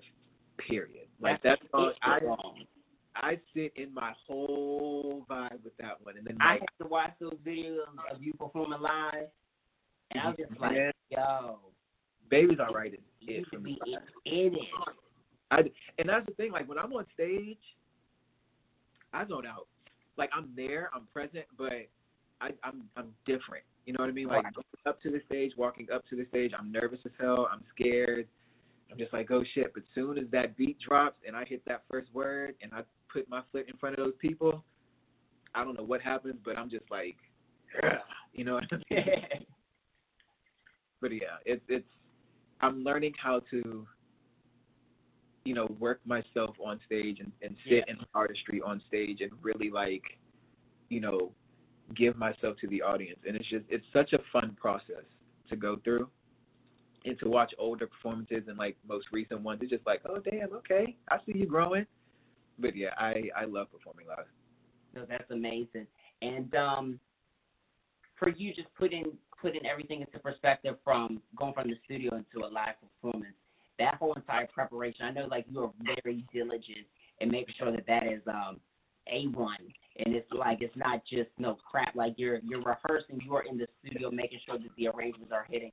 So for you, like being able to go from recording these records and to translate into produ- like actual a live production show. How was that feeling for you? Like, do you, were you ever nervous at first, just kind of getting out there and doing it, and then how When was I- all the when I- from when that? I when I make songs, when I pro, you know produce songs and stuff like that, I always think about how would it translate live, mm-hmm. you know, visually and sonically. And so I always I automatically hear how I would arrange it live. So when it comes Okay. time to get those arrangements happening, I reach out to uh different artists, you know, different musicians, and like, hey, you know, do you think you want to jump on this? Actually, for the live arrangements for the Almond Milk album, uh, his name is Ty. He was in Beyonce's band for Coachella. He um he did he was the musical director for all of those. And so we would bounce ideas off of each other. I would send him, you know, I would literally beatbox and sing like the string arrangements or like different drum drops or like, you know, if there was the end of the song like like I would do all of that, beatbox it and sing it over the actual track, send it to him, and then he would send it back with like the actual instrumentation on it. Which and that's, you know, I don't know when I got into doing that, but I'm thinking about like actually doing a full song tidbit for you guys, a full song like on the next album, like which is straight up me like doing all the instrumentation vocally. Mm, That I think would be really dope. that could be. I think y'all didn't hear that. Act surprised when you see it. I hear nothing. I hear nothing at all. And then, like, how did you just like gain this fan base? Because with the with the first headline show, like you you you had, you had everybody there. Mhm. Everybody was there. So, what was the hard work that that got everybody to show up, and then with these other shows that you've done, for them to come out because that is a big thing. Actually translating, you know, your followers into ticket sales. Right. I think what it is is number one, the music is bomb. Period. it really is. Number two, I think that people really see how genuine, you know, I am as a person and as an Yeah. artist, and I think that really draws in the crowd. And I just, you know, I've always said I just want to perform for people that want to enjoy music, that want to, you know, just come and just enjoy music. And you know, I invite everybody to my shows. Everybody's welcome, no matter who you are, what you are, when you are, how you are. It's just when you come in, it's a love fest. And so, you know what I mean? It's just I don't know.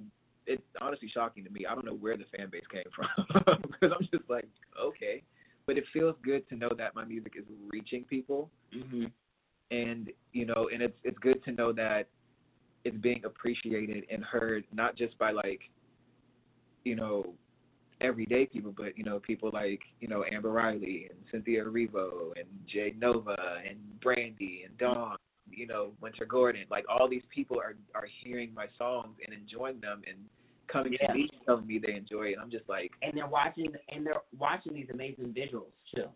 oh, okay, okay. And they and they know them by name and they can tell you everything that you They did. do. They do. they do it every single time.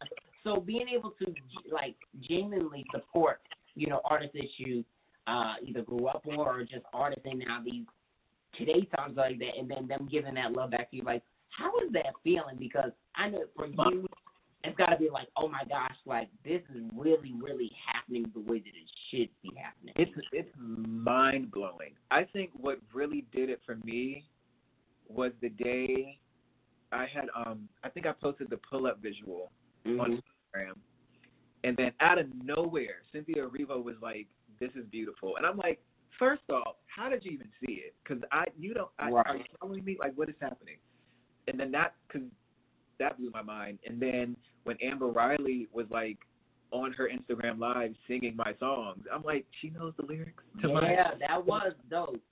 what is happening? like what is and then she's talking about how she loved the video and then, you know, when when Diana Gordon was like, It's really exciting to see you grow and see how you're, you know, becoming into this, you know, incredible artist. I'm like, So you've been watching me. Like what is happening?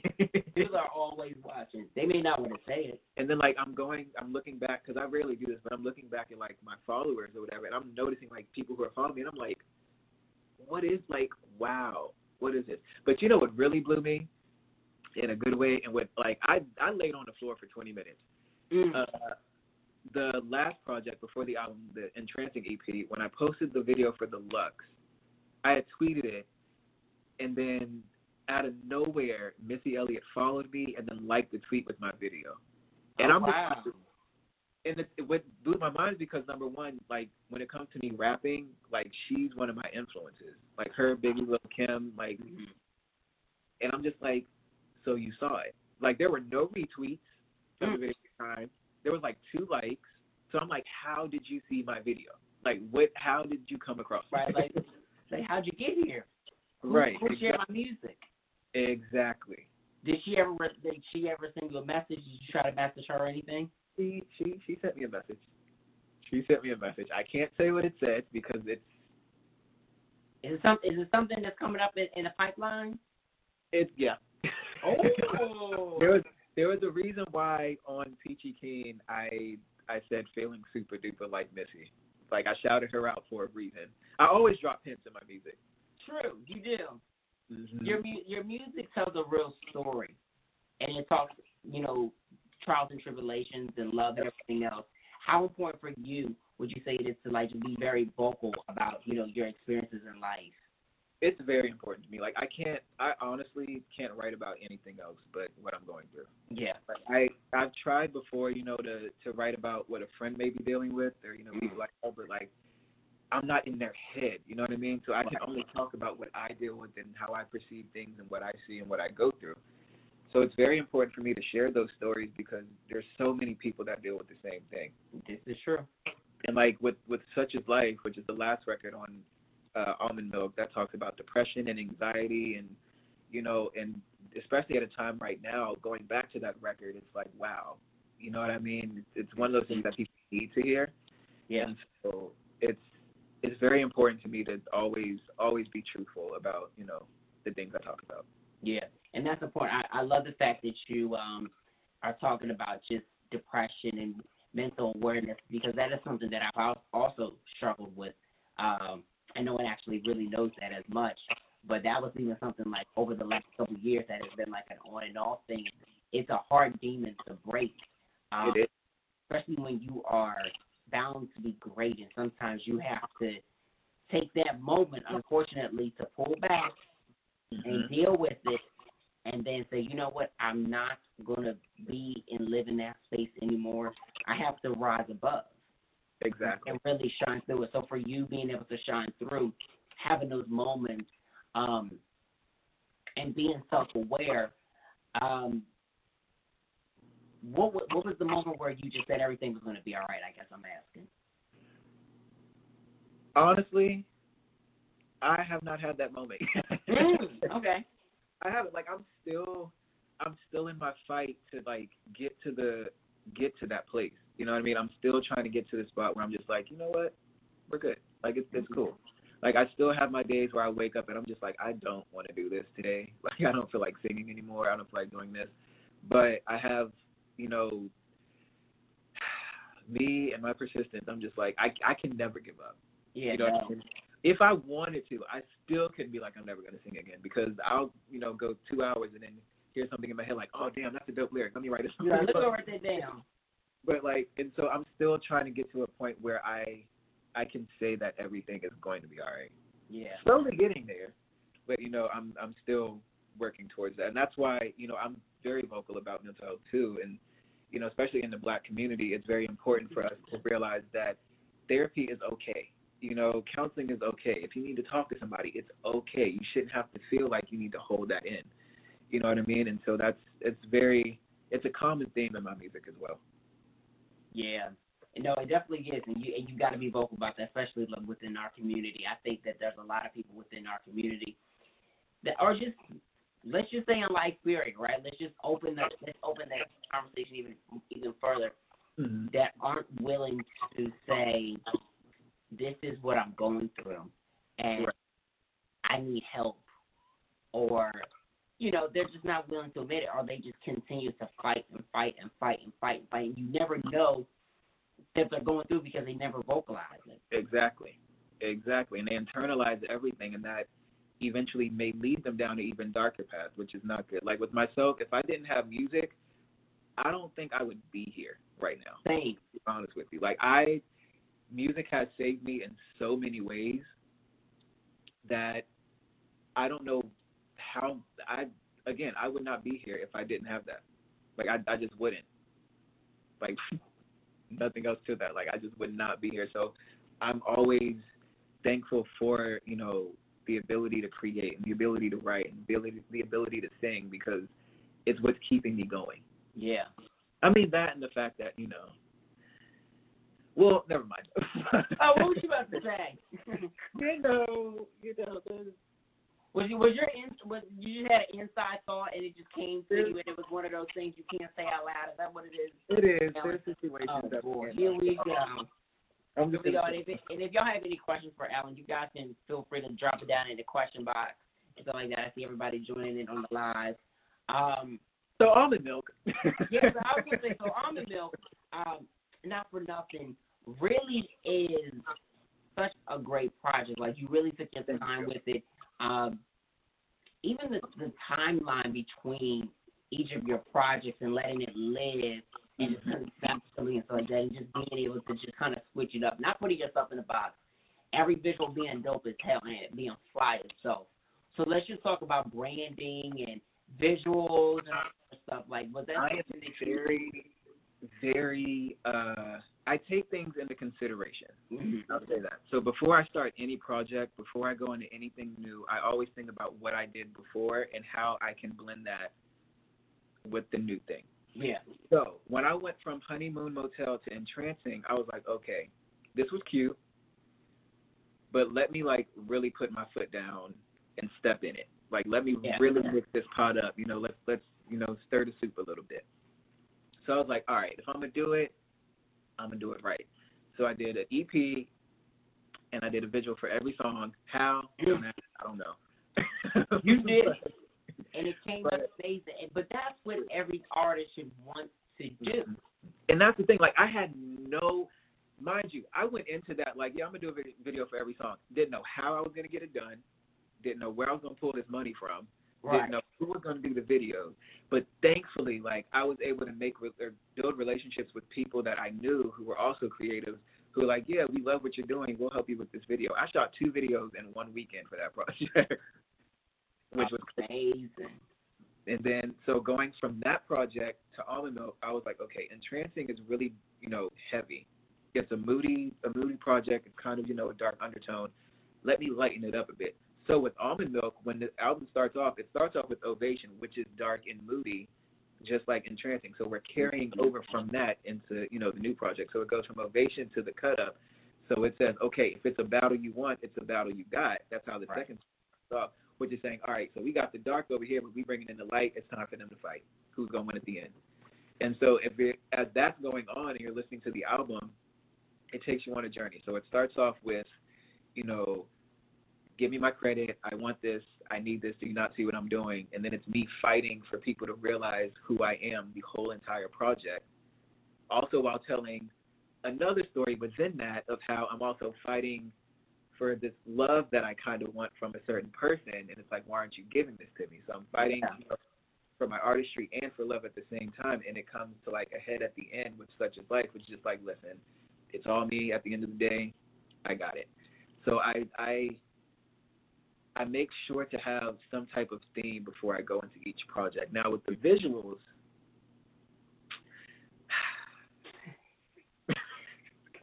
You can take it to another level with these visuals.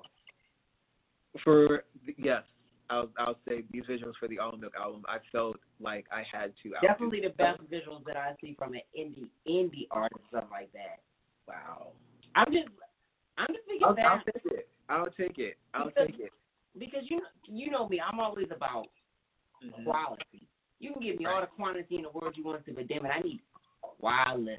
Let me tell you something. I'm the same way. Baby's all right. That video we shot that in an Airbnb in Brooklyn, like during Pride weekend last June. Oh wow. And it cost us maybe seventy dollars to make that video, Mm. but it looks like it cost a good couple thousand. Ovation shot that completely free down in like the country country of Virginia. That was fun. Um, Cascade, I shot that. I rented the camera, had my own lighting, my own backdrop, set up the camera in my kitchen. I was gonna say, yeah, that's, that's the latest video that you shot yourself. No, I shot directed that the like the entire thing myself. That was stressful, but I did it, and I'm really excited about it. I also edited myself. Wow. And also at the same time shooting that one, I shot the video for Naruto because I just left the green screen up and was like, "Oh hey, let me change my clothes and Right. make it happen." And so I did that. Um, and then I think, but people are in love with the video for Good Luck though. Mhm. That that video wasn't. I wasn't gonna put that out because I don't know why. I don't ask. I wasn't gonna release that because uh, it's a good video. I'm asking you, why would you not want to put it out though? because I wasn't in it. That's why. Okay. But But I'm sitting but. I I watched But, it should, back, but does an artist really need to be in the video? and that's the thing. When I watched it back, I was like, you know what? It would be really dope for people just to hear me, and then just to see the beautiful visuals of like, you know, these beautiful, you know, African American people, and then we have the LGBTQ couples in the video, and Right. it's just a good representation of everything in that video, and it's so beautiful. And I got um, I reached out to a couple directors, and they just I told them my concept, and they sent me all a bunch of B-roll footage that they had from previous films from like Mm. forever ago, and I just edited it all together, and that's how that video came about. Wow. And then the video for Almond Milk uh, is also a montage clip of a, um, a ball that happened like two years ago in New York City. Because I I couldn't do that video and not pay respect to you know the underground ball culture. Yeah. Like I could not, and that that to my rapping style as well, which we can touch on in a second. Yeah. That video, I Giving had them flavor. to for that one. But yeah, No, that's amazing, and I love when it comes to the rapping side. That, like I said, you get flavor and stuff like that, and you're and you're very well versed, and you're not afraid to just put yourself out there in any shape or form. Was that confidence always within you as a child, or did you? Uh, so you in your head, no. So how did you get to that place then? You know what? I think when I recorded Vanity and I was rapping on that, I was like, okay, you can kind of spit a little bit. And so like I I was like, all right, I'm not gonna rap on the album. But then I got the beat for Almond Milk, and I remember previously watching uh, a lot of videos of like commentary and like commentary ciphers at different balls and stuff that happened. And then I was like, they're just so rapid fire with it. I wonder if I could do that. And so I was listening to the beat to Almond Milk, and I was actually, you know, commentating and chanting as if I was at one of those balls on the mic. And that's how it turned into Almond Milk, you know, me rapping on that song. And that's how I was like, okay, I can I can do this mm-hmm. thing. And that's I got this right here. yeah, that's kind of what gave me that confidence. I had to like listen back to myself to be like, okay, you you you got it. So that's amazing that you did that because a lot of times we do just have to go with our gut and just listen back and be like, you know what? I got this. Because I hate rock the hell out of it.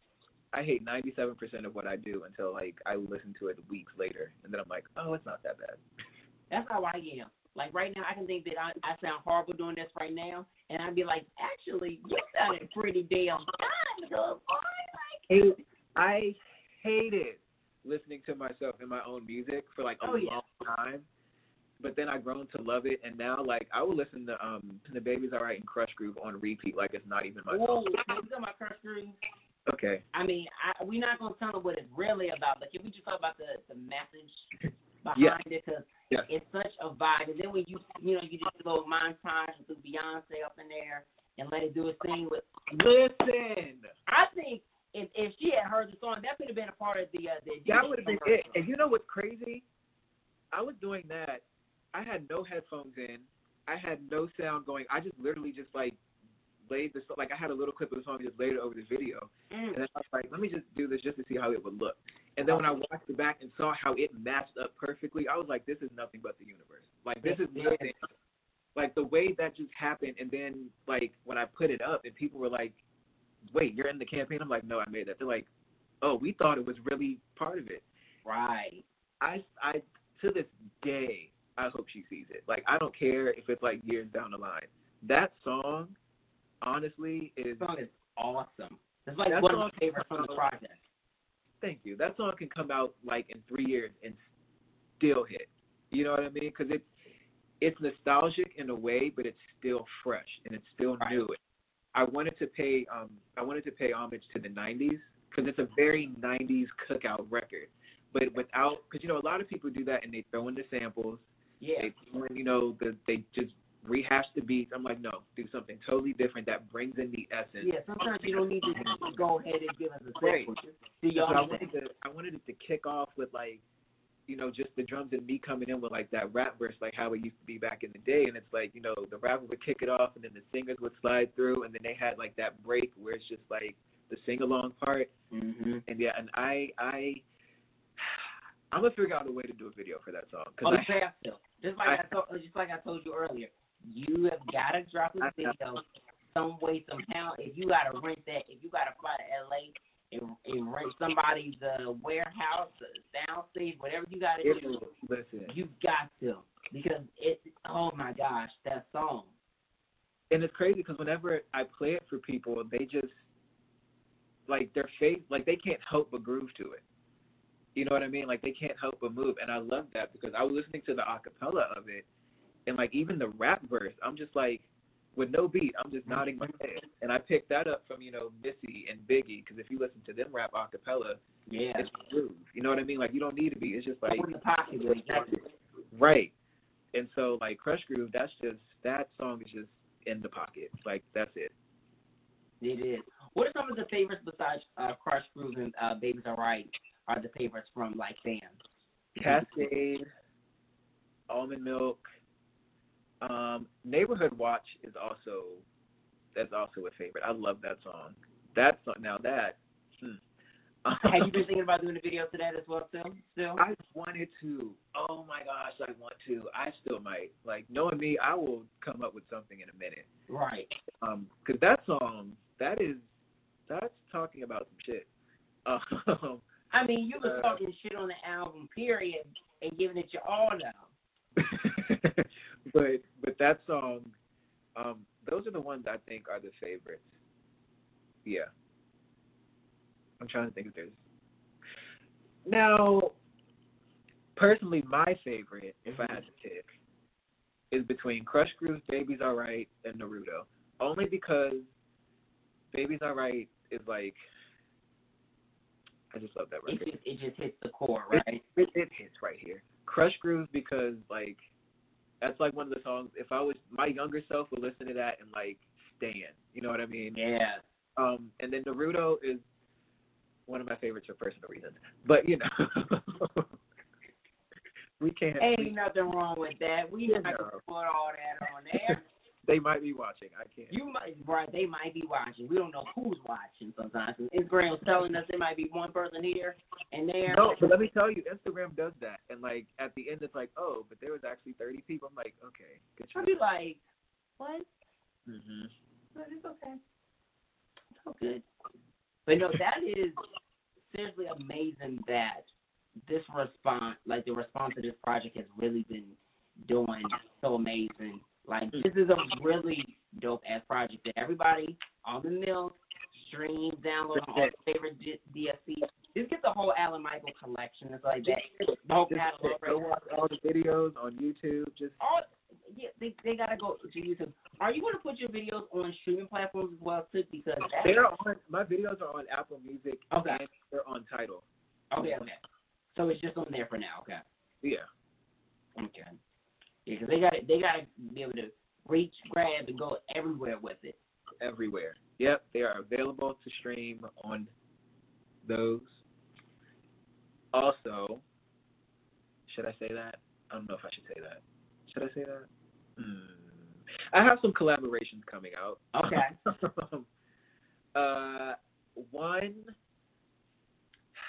I can't say who it's with, but I'm really, really, really, really, really. Is it who you who you told me about earlier? No, I didn't tell you about this one. Oh well, god dang. No, I did not tell you about this. See, one. I was don't on Alan earlier just because I hadn't seen him and stuff like that, and I didn't- I, I mean. I'm still excited to see him right now, but I just had not seen him in a while. So I was like, let me call real quick, you know?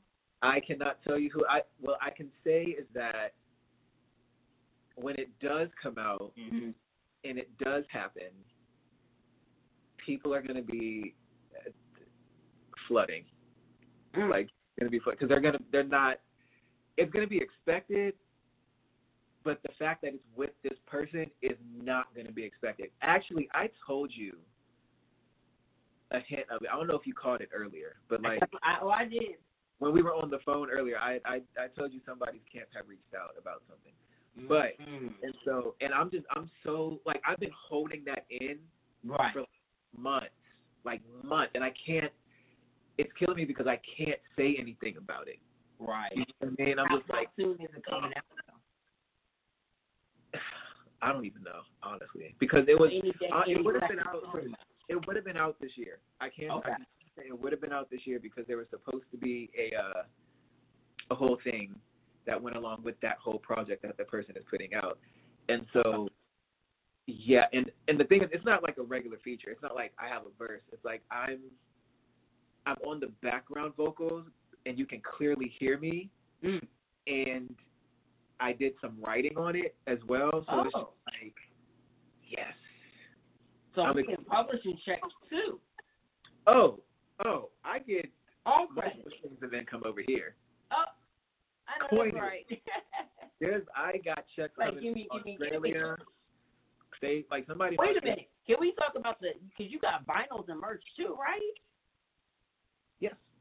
Oh, Do you I have do. anything The vinyls, the vinyls are coming. I'm working on the almond milk vinyls. The distributor is taking forever, but um, Do I do have merch. like any other stuff that you can show us while we're on the live right now, Uh, so they can see it? I have my own merch.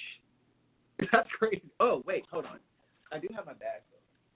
Yeah, let's show the merch. Y'all, y'all have to see Alan's merch like that. Like when I mean he does the whole I do have my own backpack. You know, it's vegan leather. It's vegan leather. Are you vegan? Are you? I am. Okay. Well, okay, I'm vegan adjacent. uh, I'm pescatarian, but like mostly vegan. okay. More of my shirts, because I don't even own my shirts. But I have shirts, backpacks, stickers, uh, sweaters, hoodies. I'm working on getting phone cases. Oh, Um, I want to do. Uh, you gonna do face mask? yeah, I'm working on face masks. I Those are say if you don't do face mask, I'm gonna hurt you. no, we're, we're definitely doing face masks. I'm trying. That's the thing. I want to figure out what quote to put on the face mask. I don't want to just be my name. Yeah, I want to have like a quote from the album. I was gonna say do the quotes from from each project, from Mhm. like the top ones, or just any of them that you know that feel like it can even go with the times of right now. You know what I'm saying? Like, Right. You can get so clever with it. I do have my shirt. Hold on. See, I knew I y'all see Alan be playing. He knows he having something in, in a corner somewhere. I know I do. I have to go to the closet for the clothes.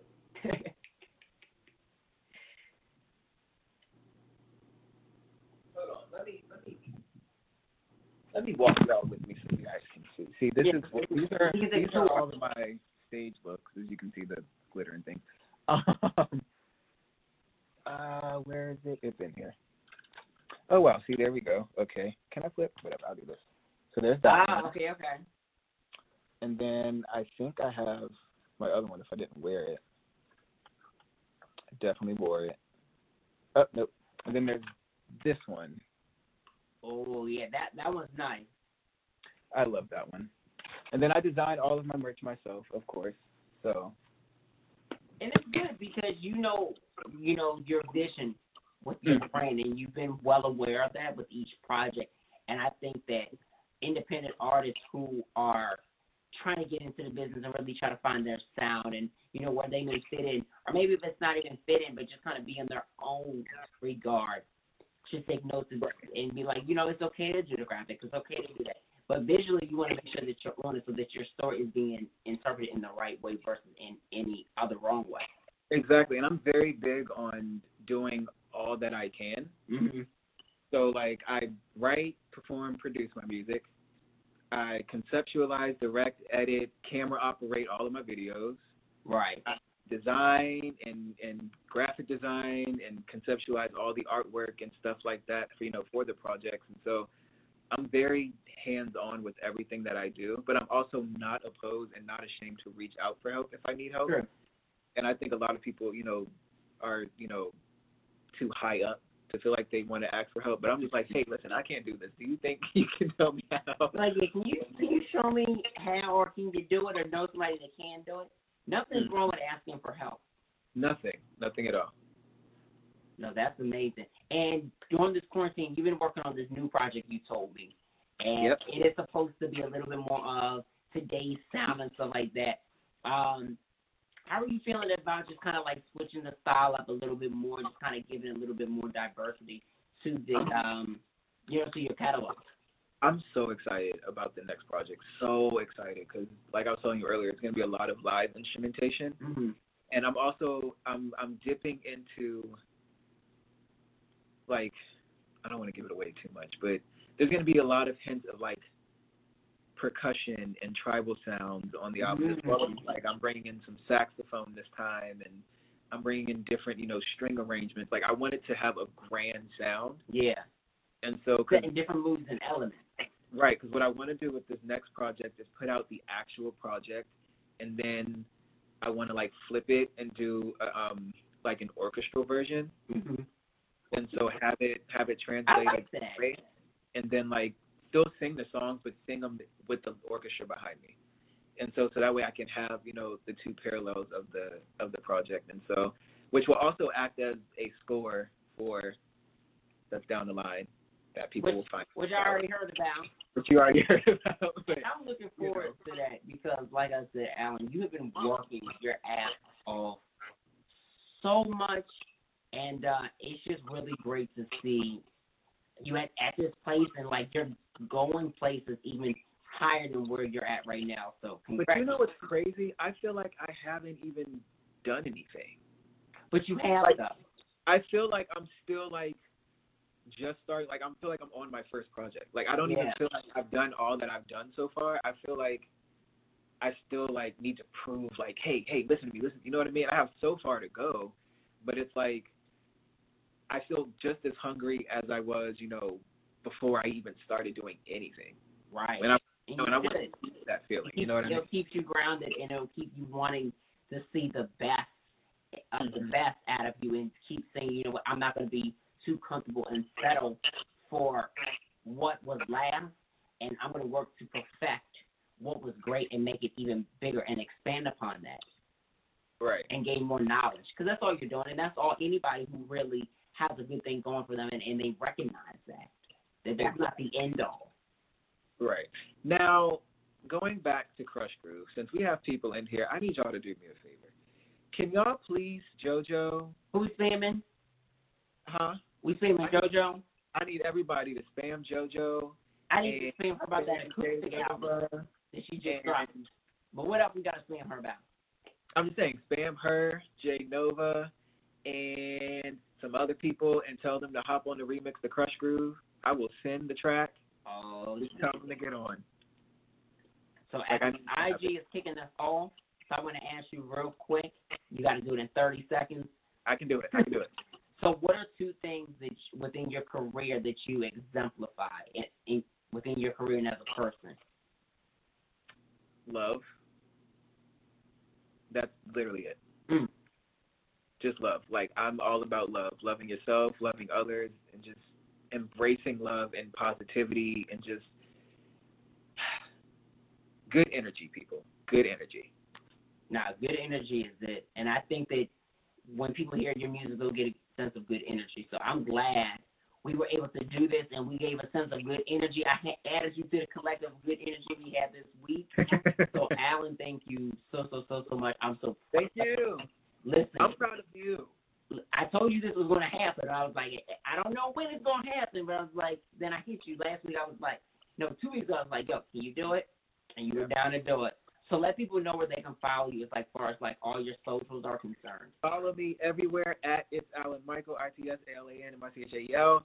Uh, Spotify, Apple Music, Tidal, wherever you stream your music. Alan Michael, stream and buy because I need coin. Yeah, Um, stream and download for real. YouTube slash it's Alan Michael. Uh, and yeah. If What's the name of the project me on real quick, Snapchat, hit me up on Snapchat, huh? I said, what's the name of the project for me? Tell one more time. The name of the project is Almond Milk, but if you want to go back further, you can go to Entrancing or Honeymoon Motel, Get Your Life. There's also some songs floating on SoundCloud and other places. Feel free to go look. Um, and yeah, That's like that, yo. Well, Alan, thanks so much. IG's kicking us off, but I appreciate it, and everybody have a good night. Alan, keep doing great things. I'll, I'll keep in touch always. thank you, man. What's up? This is Alan Michael telling you to make sure you check out my boy, David Duane. going on, world? It's your boy Prince Philly, and you were checking out my dog, David Duane. Yiddy. Happy Monday. What's going on, everybody? How y'all doing? Welcome to On Air with your one and only rock star, the Mike David Duane, in the place to be, to be, to be. What it is, what it is. This is busy week, what, number three that we got?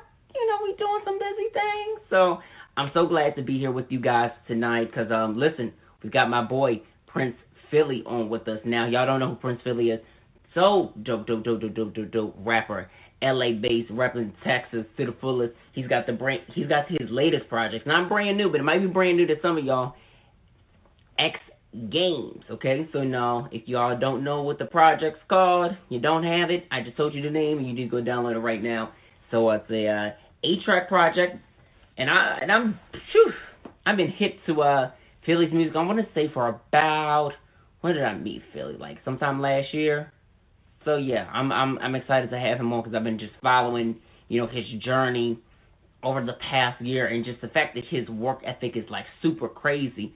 Always in the studio, always grinding, always writing, always shooting, always trying to figure out how I'm gonna push you know my brand to the next level. And that's what he's all about. And I think that's what any independent artist that's an independent artist should be about is pushing their brand, pushing the music, um, just pushing content. So if you're not about pushing your shit, Philly going to tell y'all how to push your shit because we definitely going to talk about, you know, just the importance as well of being an independent artist and breaking out and you know making way for yourself from being in a group previously. For you, What's that? What's that? what's happening, my guy? How you? Man, bless you know. I already know. Listen, I'm glad to have you on here. Thanks so much for uh, making making uh, time to do this on a Monday. No, I kind of cut into your workout schedule, but you made it work. You know, it's all good, man. It's all good. I need a little break anyway. Yeah, I mean, you definitely do because listen, no matter what you're doing, you're always on your grind, and I think that's the most important thing about what you exemplify is like always staying focused, no matter what's going on. You don't let you don't let much get you down, even though um you've suffered from depression or something like that. I think that's quite an amazing thing that you just steer right through it and just keep it going. Yeah, man, got to, man. Can can life goes on regardless, you know what I'm saying? So it's like I gotta I gotta fight through it and you know, and it's it's made me a better person for who I am today, you know, it's helped me grow, so it's all worth it at the end of the day when you can overcome it. But it's not something easy to get over, that's for sure. Yeah, listen, I know because I suffer from it as well. So I know what that's like for me. So how would you say like that is for you, just kind of being able to just kind of navigate and you know be in such a creative space, being an artist, and you know write through your pain and you know be vulnerable. Like, what's that for you? I mean, I feel like it was it helped me a lot. You know what I'm saying? It's, it's hard for people, especially now in the you know the world that we live in. It's hard for them to kind of be vulnerable, especially as a man. Right. You know what I'm saying? So it was something different. You know, a lot of people were like, "Bro, you about to get yeah." You really about to talk about like this situation and stuff like that, and I was just like, yeah, it's cool with me. You know what I'm saying? Like, I'm comfortable with who I am. You know, I know what it is. This is stuff that people go through every day. Yeah. So I express that and let people know, like, bro, we was put on this earth, you know what I'm saying, for to be, you know, have emotions, you know, have feelings, you know, to love and care about people. So we, with social media and everything, we get caught into, you know, all this materialistic stuff. We get caught up in the fame. People forget that, you know, we weren't put on this earth for that. You know what I'm saying? Exactly. So the purpose is way different. So I just, you know, I just try to stay with my purpose, and you know, it helped so many people, and it helped me because I wasn't gonna do any of my albums that I did, but having the response that when I dropped my uh, hate um, hate to say freestyle, Uh huh. Praise and when I wrote, can you can you drop more music? Like I could relate to this, like I love this. And when I first got my first message, when someone said that uh I helped them not want to commit suicide no more. Yeah, after that, I was Yeah. like I I knew what my purpose was. So I was like I want to help people from here on out. So I just I kept going with it, bro. Honestly. And that's amazing because I was just about to ask you, you know, like how you found your purpose, but that being the reason ha- and how you found your purpose, I think that that is that's dope. You know, a lot of people can't say that they find their purpose in that way. Some people, you know, seem like, oh, I discovered it by this, and I was doing this and the third. Mm-hmm. Somebody telling you that your music uplifted them and got them out of a dark place. Yeah. And you have been in a dark place. I've been in a dark place. Hell, there's been many people that have been in a dark place. That speaks volumes.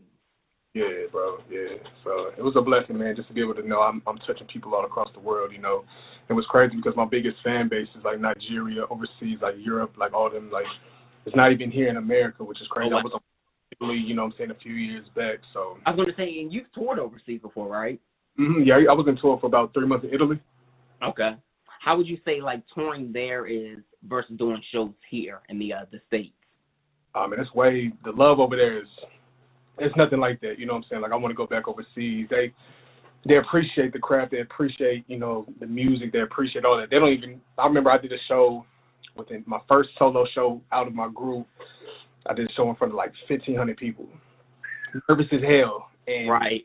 I had music. I like. I really. I literally rushed to make like two songs, and I was just like, let me just do something. So I got to do for them or whatever.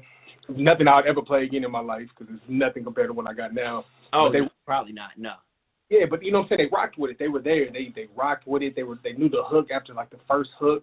They were singing oh. it with me, made me feel comfortable. Just they appreciated it. They wanted to take pictures afterwards. It wasn't no you could feel there was no hate. It was all love at the end of the day. You feel me? Right. I, and here, like when you do shows out here, man, you got so many people that hate because everybody does it out here. Everybody wants to be a music artist. Everybody wants what you. Everybody wants your spot. You know what I'm saying? So it's like you have people show up to your shows and they hate. You You know what I'm saying? They're not there to support. They really there to see. You know what I'm saying? How they could take you out low key. Yeah. And, or e- or even you know mock what you're doing and be like, okay, let me see how I can steal what he does, what she does, and just kind of make it my own and make it even better. Yup. Fly. so it's, it's it's crazy, man. It's crazy being out here like that. So, but yeah, overseas, man. If, if anybody has a chance to do that, I I want to go back bad. Like COVID is messing up a lot of stuff right now. COVID is messing up a good couple bags. And just you know, kind of speaking of that, like how have you been able to just kind of keep yourself centered? I know you've been um in the studio a lot, as I mentioned uh, before you got on, and you know, just mention it right now as well too. What would you say is kind of keeping you focused on this time? Um, honestly, just being in the studio. You know what I'm saying? Just being creative, working on catalogs. Just the people I'm surrounding myself with, the people I'm around. You know, I'm blessed to have an amazing team. You know, the the girl that runs the studio, Mean Girl Lauren, she runs Level Eight. Such a blessing, amazing vocalist. You know what I'm saying? She does everything from engineering. She has her own print shop. She does graphics. You know, we have producers. We have two brothers that go by the further that are talented as hell. My brother Ahmad, my brother Ked that's on Roc Nation. So I just I surround myself, our group and my little circle is so tight and we're just we we help one another. You know, if one's down, we you have four or five of us to help bring that Yeah. person up. Like we're never we're always on a high, you know what I'm saying, or we can help bring that other person up, you know what I'm saying, to uplift them and we're just we all been in the same thing. We're all hungry, we all want it, you know what I'm saying? So that's helped me probably more than anything is just the people I surround myself with, you know, just having certain energies around me Yeah. controlling the energies and the people that are around me. If you're not meant for me, if you're not supposed to be, if you're not vibrating with me, then you know what I'm saying. Then it's like I'm gonna go right, you could go left, and Uh huh. keep it pushing. That's facts. I try to tell people like you gotta surround yourself with good energy, especially if if not before, now definitely for sure. Because Oh. it's just so many different things are happening. So you just want to make sure that you are really staying on your staying on your path, and that anybody that's you know around is not trying to throw you off, and that Yeah. you can stay centered and grounded. You know. Most definitely, most definitely. That's the biggest thing I feel like, especially with times like this, just in life in general. You know what I'm saying? If you want to grow, it just in general when it comes to anything, like I, I just you have to surround your people. You have to surround yourself around people that want what you want, that want the best. Like my closest friends, like I love. You know how you grow up and you can be the popular kid. You can have Yeah. You know what I'm saying? But it's like when you start getting older, things start changing. You know what I'm saying? People have kids. People want have different agendas. They have this, this, and the third going on. So it's like the people that are closest to me now. Like I have a few of my friends that I'm super close with that we still talk every day. But the people who truly believe in me are the people I've known less than people I grew up with. You know what I'm saying? You would think who you went to with would be behind you 100%, but it's like those are usually the ones that hate or they're not there. Or you know what I'm saying? So it's like it's crazy how life works and that it, it just trips me out, man. But you just you have to surround yourself around just the right people. You have to stay up. You have to grind. You can't let you know anything get to you. Honestly, it's it's, it's tough. You got to have some tough skin when it comes to this industry too. Hell yeah. Gotta have tough skin because this business will eat you if you don't um Straight up. been there, done that too many times and I and I'm here. We still here. Yeah, so just kind of so get it into um music. Like what age were you when you you know you discovered your your talent or just kind of finding the love for music? So I've, I've always had like a love for music, man. Like I grew up, my my parents put me on old school R and B and hip hop, so like that's I love that, and that's why I think my emotions and the type of music I do comes from that. You know what I'm saying? Like I love, I love the fact of love, and you know what I'm saying. Just I, that I'm infatuated with. I love that part. Like just that type of music is everything to me, and I wish we could get back to it. So my music, I try to I try to correlate it and make it seem like it's. I want to give you that old school feel on top of what's going on. Mm-hmm. Yeah, you do. Yeah, but it's it's just it's been since a kid, man. I remember I was about to go to college to hoop. I always wanted to be a hooper. I had hoop dreams, you know. Really? Yeah, yeah. Basketball was everything to me. Music was never on my mind until I was I was about to go to college for my first year. And one of my bros from Diamond, New York, was like, "Yo, let's go to the studio." Mm. That's cool. I was like, we went. I just fucked around. I was on there and I was just made a song on some like just goofy stuff. The dude that ran the studio was like, "Yo, if you ever need a studio, but if this hoop stuff don't work, bro, you could come back. You can use Oh, our studio." we won't charge you. A year goes by college.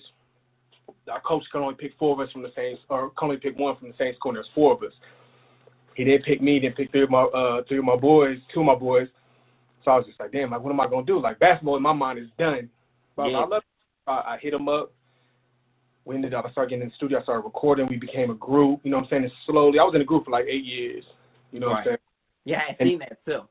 Yeah, yeah. So the group, you know what I'm saying, was cool. It was a learning experience for me, you know, and it, it honestly helped me to get to where I'm at, and it helped me realize a lot of stuff when it comes to this. Like I man, like people don't know, I manage, I do all my own stuff. Like I don't have a manager, I do all that. Like I run, I Yeah, set you do my. everything yourself, and I and I love the fact that you've applied what you learned in the group to now to your career. Whether you gotta coming with a merch design, if you got like there's you do everything. And I, and I respect the hell out of you and just love your work ethic.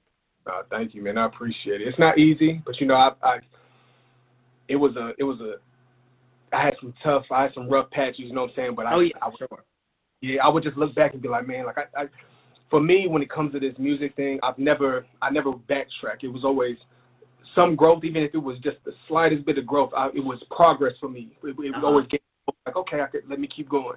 I was never stagnant. I never just was in one spot for long. Every year, every year, I'm just slowly, it's slowly been, you know, taking taking baby steps. But Yeah. to me, enough for me to never stop. You know what I'm saying? And from my mom, man, who's just invested so much time and effort into me. She believed in me and in the dream that, you know, that wasn't even hers at Mhm. times. You know what I'm saying? And she would fork money out for me and my group, make sure we could fly to this city to do a show, you know what I'm saying? Pay for this, pay for our clothes, make sure we so it's like I owe it to her. So it's like if I give up now, it's like it's been ten plus years, like who am I to just stop that? You know what I mean? Like it's not Yeah. fair for her, it's not fair for my fans and people that do rock with me. It's not fair to myself. So And you got a loyal fan base too. Like your streams off of this uh this latest project, X Games. What's crazy. even in the first two days it was crazy. I remember when you posted I was like, Man, that's like just smacking. So just kinda like keeping up with your fans and just kind of seeing how they feel about your music. I know you from time to time you go live on IG Live, might be a little bit late later in the evening and stuff like that, but you definitely get their feedback and it's from all over the world. Man, Yeah. it was, how do you, how do you love that response and being able to uh, connect with your fans hands on? man, I, I love it, man. Like I said, it's it's it's crazy because I could go on live. My biggest, my live is craziest at like two, three o'clock in the morning. Yeah, that should be crazy.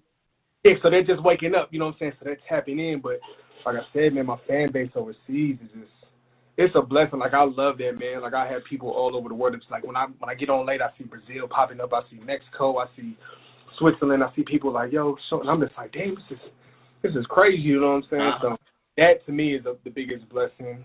Um, I mean, it's just it's just a great feeling, bro. Just to be able to know that I'm touching people all over the world and not just you know it's not just in a city, it's not just a state. You know, what I'm saying it's just not in the, the, the U.S. It's everywhere. Like it's effective and people are touched by my music everywhere. So it's a beautiful thing, bro, and that's what keeps me going. You know, I, I love to keep in touch as much with my fans as possible. Like I try to respond back to them. Mm-hmm. I try to show them love, you know, when I can. So Nah, I feel that. And shout outs to Nigeria and Canada in the house. I know, I know they tuned in right now in the comments. okay. They in there. So um, was it once you started to rap? Was there any particular artist that you were listening to as far as like R and B wise, and then as hip hop wise? Because I do hear the um the R and B in your music. Like you do you do sing, and then you have some uh some male features as well. They do sing as well too. So you you have that melodicness that goes in there that brings out um the storyline of each record. Um, honestly, just it's all old school artists, man. Like I try to the people I've worked with pretty much all my favorite artists. You know what I'm saying? Don't get me wrong, like the Drakes, you know, and the Trey Songz and the everybody else. They all sit and they've done their things. But I don't honestly, I don't, I don't try to listen to their sound. I don't try to copy that, or I don't try Yeah. to really. That's a I- good thing.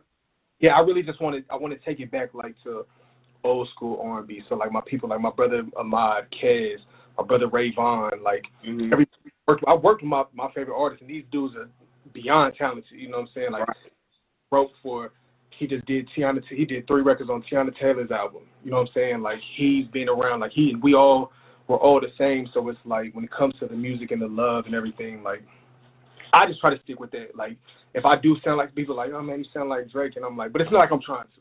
You know what I'm saying? Yeah. It's, it's hard for someone because it's like now if anybody raps and sings, it's like, oh Drake, Drake. It's like, come on, you can't you can't do that. Right. You know? You can't always say Drake or say this person or this person.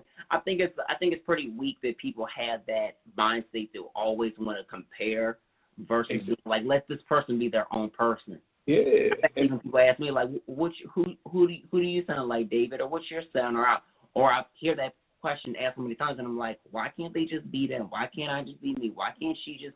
Why Right. can't people just be individuals? Now, when you hear that they trying to sound like this person or they sound like it, it is what you. I mean, you don't you don't gotta ask. It's like it's kind of obvious, but then Mhm. you don't always have to rip have to ask that question. It's like that's like an old school born question to ask. everybody loves to compare, man. I think that's what's wrong with the world too. Instead of just, you know, everybody's quick to hate. Like I said, it's, Yeah. it's, in the, it's as easy it is to hate someone, bro. It's just easy to love somebody, man. But people choose to hate, and like it's it, it honestly trips me the hell out. Like I don't, I don't know what it is or what what's in this food and this water people drink. But man, it's just like, yo, why can't we just all love one another and just spread love? It's, it's enough for it's it's enough to go around for everybody. Yeah. I've been trying to figure it out too, but I think that people are really trying to figure out the word. They don't like themselves. They're insecure. They have their own demons that they feel they are constantly, you know, downplaying somebody's greatness. They're like, oh, she sucks, she sucks. They're not this, this, this, this. It's just like it's like a tit for tat of negative energy when they should be trying to figure out what's going to make them whole again versus being Exactly. unwhole. Exactly. It's hard, man. I think it's, it's I think it's truly hard for people, man. Like I just like I said, you have to be comfortable with yourself. You have to be comfortable in your own skin. And a lot of people aren't, man. Unfortunately, and it's sad, you know. And it's but that comes to the people you surround yourselves with. You know, Right. saying? you're around people that are confident and they got stuff going for them, and they want they want to see you win. They want to be you want to be hating on anybody else because you're around people that want to see you win. So what you Uh-huh. want to everybody else around you win. You feel me? So it's like if you're around people, there's so many yes men and people that you grow up with. That's why traveling to me, I tell people all the time, like travel. You need to travel. You need to experience. Need to try new things. People are scared to grow. Traveling is like a priority because if you don't travel outside of your little little community, Oh man, that's that's all you're going to know. You're not going to be able to expand your mind on okay, this is what Miami's like. This is what Texas is like. This is what London's like. This is what Tokyo's like. This is what Vegas Different. is like. This is what Philly is like. Yep. Every every city is different, bro. Like every state and city, even like little cities and states are different. You Oh, go to you go to Texas, Dallas and Houston people are completely different. Completely You know, different. San Antonio, like, and that's in the same state. So you could just imagine different states. You know what I'm saying? That's Yep. it's people got to experience, man. People got to get out. Like you said, me traveling over overseas, man, has probably been the biggest blessing for me because I I seen a lot and I experienced a lot and I seen how people appreciate certain things and I took that when I came back to the states and it, it changed my mind, my mind, my state of mind. Like I was just okay, cool. Like and it gave me hope. Yeah. And just with everything, man. As much as people do hate, man, I'm I'm blessed to have people around me that show love. And they, every day I wake up, like even if I'm feeling down, I just something as small as like a text from somebody or a message or just a a comment on IG could literally be like, okay, that's all I need to give me hope. Like, okay, cool, we still hmm hope for, for the world, you know. So Right. So now, what what part of Texas are you from? uh, I was born in El Paso. Okay, so you were in El Paso, and then you were raised. Yeah, so we uh my pops from Philly, so I spent a lot of time in Philly when I was a kid. Okay. Yeah, yeah. my pops from Philly. Um, so back and forth when I was a kid, we go back and forth to Philly. We are supposed to move to Philly, but my mom doesn't like the cold, so we moved back to. Ah, she's Anna. smart. No northeast. Yeah, she couldn't do it. She couldn't do it, man. But yeah, so I spent a lot of time in Texas. But like I said, I was going back and forth for summers and stuff like that. So oh. that was dope too because I was able to grasp and take different things from both. You know what I'm saying? Down south is completely different from the East Coast. East Oh Coast yeah. is different from the West. So I've been able to touch every part of the world and take in different stuff. Like I lived in Chicago for a little bit. You know, I probably, I honestly probably lived almost every single place, like every big city in the U.S. I probably lived. I lived in Chicago, Houston, Dallas. Um, I lived in Phoenix for a little bit. I live in L.A. now. Yeah, remember you telling me about uh, Phoenix and uh, Vegas. Yeah, like Miami. I lived in Miami. So it's like I've been. But I've been Miami is your spot. Don't you just want to move there? I love Miami. I'm I'm actually about to go to Orlando in about two like Ah. days. Somebody was just asking um about traveling and stuff like that. Asking you about um what the hell did they say? Uh, traveling is a risk right now. How do you handle that? Literally putting yourself your life on the line. Um, I don't honestly. To me, I don't. I don't think it's a risk. I'm gonna be honest with you. I think and this this is where things get difficult and controversial. You know what I'm saying when it comes to COVID. Because me, I don't. I look at what everything else that's going on in the world. To me, I don't think it's much of a risk. I see it's just too many too many things that that are up in the air. We every day we're hit with something new. I think it's a lot of politics. I think what's going on in the world. Honestly, COVID when it comes to me, my mom actually just tested positive for uh for COVID today. Oh But wow. what's crazy, yeah, but what's Sorry crazy, that. That's crazy. But the crazy thing is that she's been fine for 2 Mhm. since for two, three, four months. She's been fine. She was out in the club with me for my birthday out in Texas. She's been fine. But it's funny to me because she's like the seventh person that once they got the test, she had her job ma- mandatory made her get a test. Mm, okay. Test, she started having symptoms of COVID. So it's to me like, how can my mom, when COVID was at its highest, you know what I'm saying, and she's out, she was perfectly fine, but now she gets this this test, and now she's she's sick, she's feeling ill. And I talked to her on the phone today. She sounds perfectly fine. You know, she's she doesn't want to go to the hospital. It's just I Yeah. I I I wouldn't either.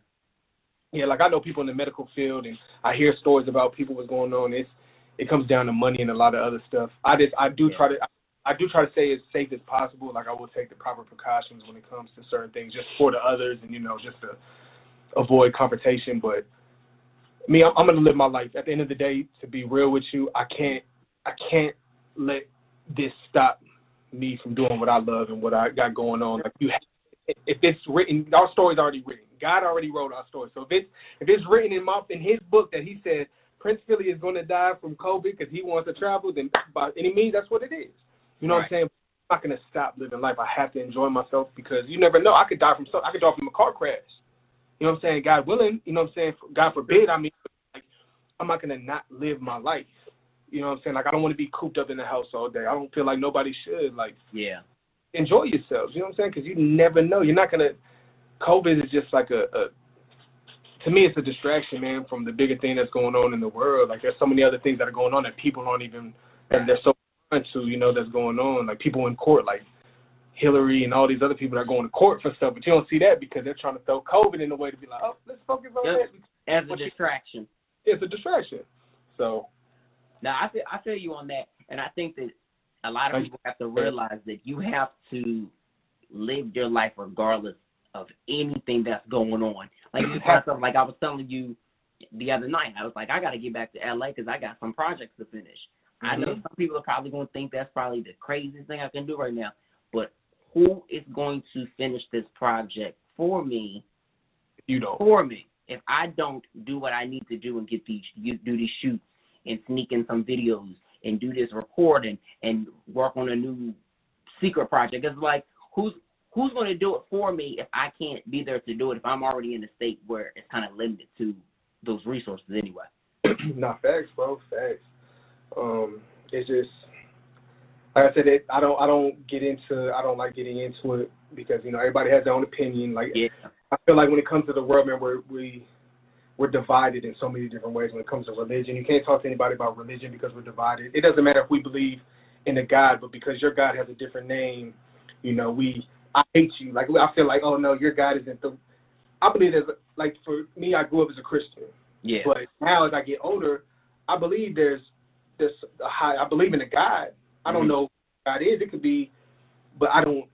People like just because the name, if it's like even when it comes to like the color of like Jesus, you know what I'm saying? Like people understand. Like if you read the Bible, this man's skin was defined as like like an African American. Yeah. You know, what I'm saying? like he was defined from his skin, his hair. So it's like, and if you talk, if you go back, it goes from Egypt and all that. Like it goes, we take it back to all that was like dark skinned people. You know what I'm saying? So it's Mhm. like, I don't. It just we get divided in so many different ways, man. And they they do it to me on, on purpose, man, because they don't want. We can't all come together and be on the same page for what they got trying to do. You know what I'm saying? So, and I think with even COVID and what's going on, they messed up and did this a little too late because social media is exposing a lot of stuff. It You know, really is. If they did this before Instagram and Twitter, they probably would have had everybody fooled. You Oh. can't because so many people are waking up, so many people are becoming woke, man, and it's. I think that's the beauty of it. As much as it sucks, but uh, to me, that's the beauty of it because now people are waking up and people are starting to realize, starting to pay attention to stuff. They're starting to read up. History to me is the biggest facts you can take. I don't care what you say. History, you can't tell me nothing different from history at the end of the day. It's true. So, and I mean, they throw it in movies, man. They throw it like Book of Eli, man. There's a movie, Oh, yeah. African American, that had the last Bible, and nothing but white people were trying to take this Bible from this man. Why? So they could rewrite it. You know what I'm saying? How they want to. Ain't Luckily, it's crazy crap. like it's just it's crazy, man. They throw so many subliminals and so many things out there, and people just I, I don't know, man. It's just I don't I really it's a whole that's a whole other subject, man. It just get, but it's so deep, man. But Right, just- but not, but it's it's, it's facts though. It is seriously facts. So can we talk about this uh X Games project and like that because this project is solid. You know, like how did you just come up with like the concept for? Because I I'm I'm looking at the track listing right now and I can't pick out of the eight what my favorite is because it's just like you just gotta rock with the whole project from top to bottom, and it's an easy listen on a re on a repeat shuffle. Oh yeah, yeah, yeah. Most definitely. Um, it's crazy for that for that project, man. Um, so I did Men Cry Two first. That was I wanted to do story, so I, I wanted to tell my story. So Men Cry Mm-hmm. Two was let people know like men do cry too. You know what I'm saying? Yep. Like don't think you have thugs that you might be hard in front of your boys. I mean, fuck that business. This, this. I guarantee when he get home, he's feeling some type of way. He's Oh yeah, like, dogs do cry for sure. you know, what I'm saying? so it's like Men Cry. So that's Men Cry Two. That was the first project because I was dealing with a lot. That's when I started battling depression because I thought I loved someone that left me and hurt me, and I, I've never felt that. And then being homeless for eight months, I'm writing. I wrote that whole album in my car. Mhm. Like I was homeless for eight months out here in LA. I wrote that whole album. So when we come to X Games, it's crazy because how this came along. New Year's came, and I'm real close to my ex's mom.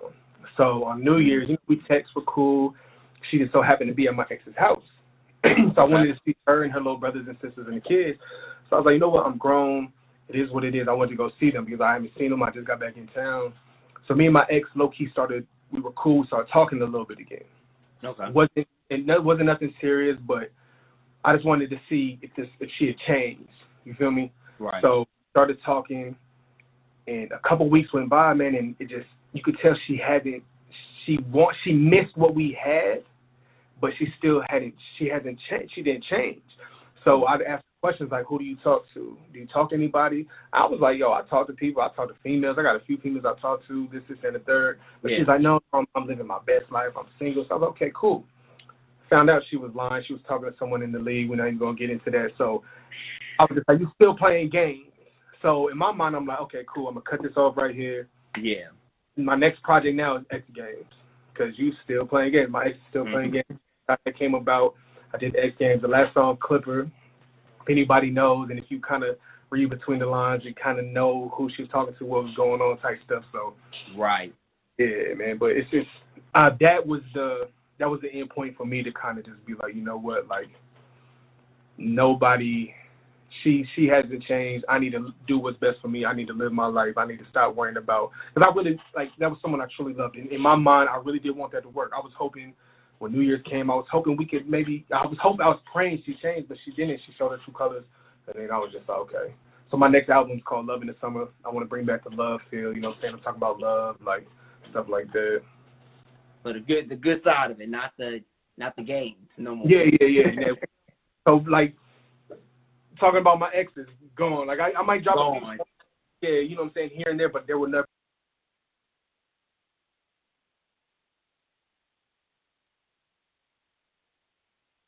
there will never be another project about my ex ever again. Right. and how would you say that people have been able to connect with this project as like that? Because everybody's had an ex that has played games, or somebody that they dealt with has played games. Like, how is that that response that you've been getting with people being able to connect with the project? So it's crazy because people love X Games more than Men Cry 2. Men Cry 2 I can understand that. You know what I'm saying? It was my favorite, but I think what's going to happen is Men Cry 2 is going to circle back around when we get back to the, the love and that. X Games people enjoy it Right. because we're we're living in a time where everybody is playing games. At the end of the day, like everybody, you know what I'm saying? We're in that frame where you got exes and people bullshitting you, giving you the runaround. So we're in that time frame to where everybody's dealing with it at this point. So the reaction, man, was crazy. Like people love, like "Slip on Me" is my biggest record on there. People love "Slip on Me." That's the intro song. What's crazy is that's my ex favorite song. When I first did that song, Oh wow. she would. I actually have videos, or I had videos. I deleted them of her literally singing that song. She would send them to me when we first started talking. She was like, "This is," and it made me. It made, I was like, I was kind of weird because I'm like, you like, like it's about you. You know what I'm saying? But it, it, it's just crazy. vibing to a song about you. Oh, oh, okay. Yeah. So, but the reaction for X Games, man, has been uh, it's crazy. Like, I mean, it has almost 200,000 streams, which is Yeah, that's amazing. so. I mean, I don't know the, the reaction for that one. I wish Men Cry too. I want people to double back and get back into Men Cry too because Yeah, like rediscover it basically. yeah, man, because I feel like to me that's that's more of a heartfelt like album to me. I think that's my Yeah. it first album, but it's my favorite, man, because there's, there's so much emotions and there's so much blood. Like when I tell you, I'm almost, I almost cried every single song in the booth. Like the engineers and the, they would stop and be like, "Bro, you good?" Like I was so hurt. Like I like I put everything into those records. Yeah. You know, so it meant a lot. X Games was more fun. It was more fun because it's like, okay, I'm done with you. So I was able to have a little bit of fun with it. So I think, and the beats are more up tempo and everything. So I think that's why people like X Games a little better too. But yeah, I mean, I just, I really hope people will double back, and I just think it's, it's gonna happen. It's a time and place when it might be two, three years from now when you Oh, know yeah. something pop off and people are gonna be, they're gonna go back to that. And I just had this conversation with my brother Ray Vaughn because we were going through his music videos and our music and stuff, and this is when I say the most talented dude I've ever met in my life Yeah, he's talented. man, it's crazy. And we were listening to his old stuff, and what he like, I told him like he helped me get through my depression and what I was going through because he, I felt like he was talking to me, and this was before he really became family. My brother, and I would listen to his music. I'm like, damn, like this dude, I could relate to him so much, and we were even talking about like, bro, it's so crazy because these videos and these songs that you did back in the day, people aren't even like appreciating you right now. Right. But when he pops off, like people don't understand. Like, I can't even talk about. It. He just signed. He signed a deal a few months ago. He has some big things going on. So when he gets rolled out, people are gonna they're gonna be like, okay, who is this? They're gonna have no Yeah. choice but that's what those stuff. And they're gonna go right back to the Oh, music. they're gonna be like, oh shit, like this shit is crazy. So it's like Mhm. it's, I think something like that. But I think that's exactly what's gonna happen for me. I think that's what, and it's that's cool with me. That's fine. Like I don't I don't mind as long as people get to hear it and they appreciate it. And, and then they, they'll, they'll know my story from there on out, from what I do and how I move. So But I think what's amazing is, is that you do have a solid fan base that is constantly listening to your music on a day to day basis, a weekly basis, a monthly basis. hmm Like that's crazy. And I know they've been itching for like this new music, just kind of like hearing the previews on Instagram and stuff like that. And you know, Yeah. how how are you feeling about you know dropping this next project? I know it's more so about the positive stuff like that, but I know that you've also been preparing to uh shoot these videos as well too, and just staying busy with that. I'm I'm excited for the next project. Um, it's more of like a you get like an island feel, so it's love in the summer. It's a lot of love records.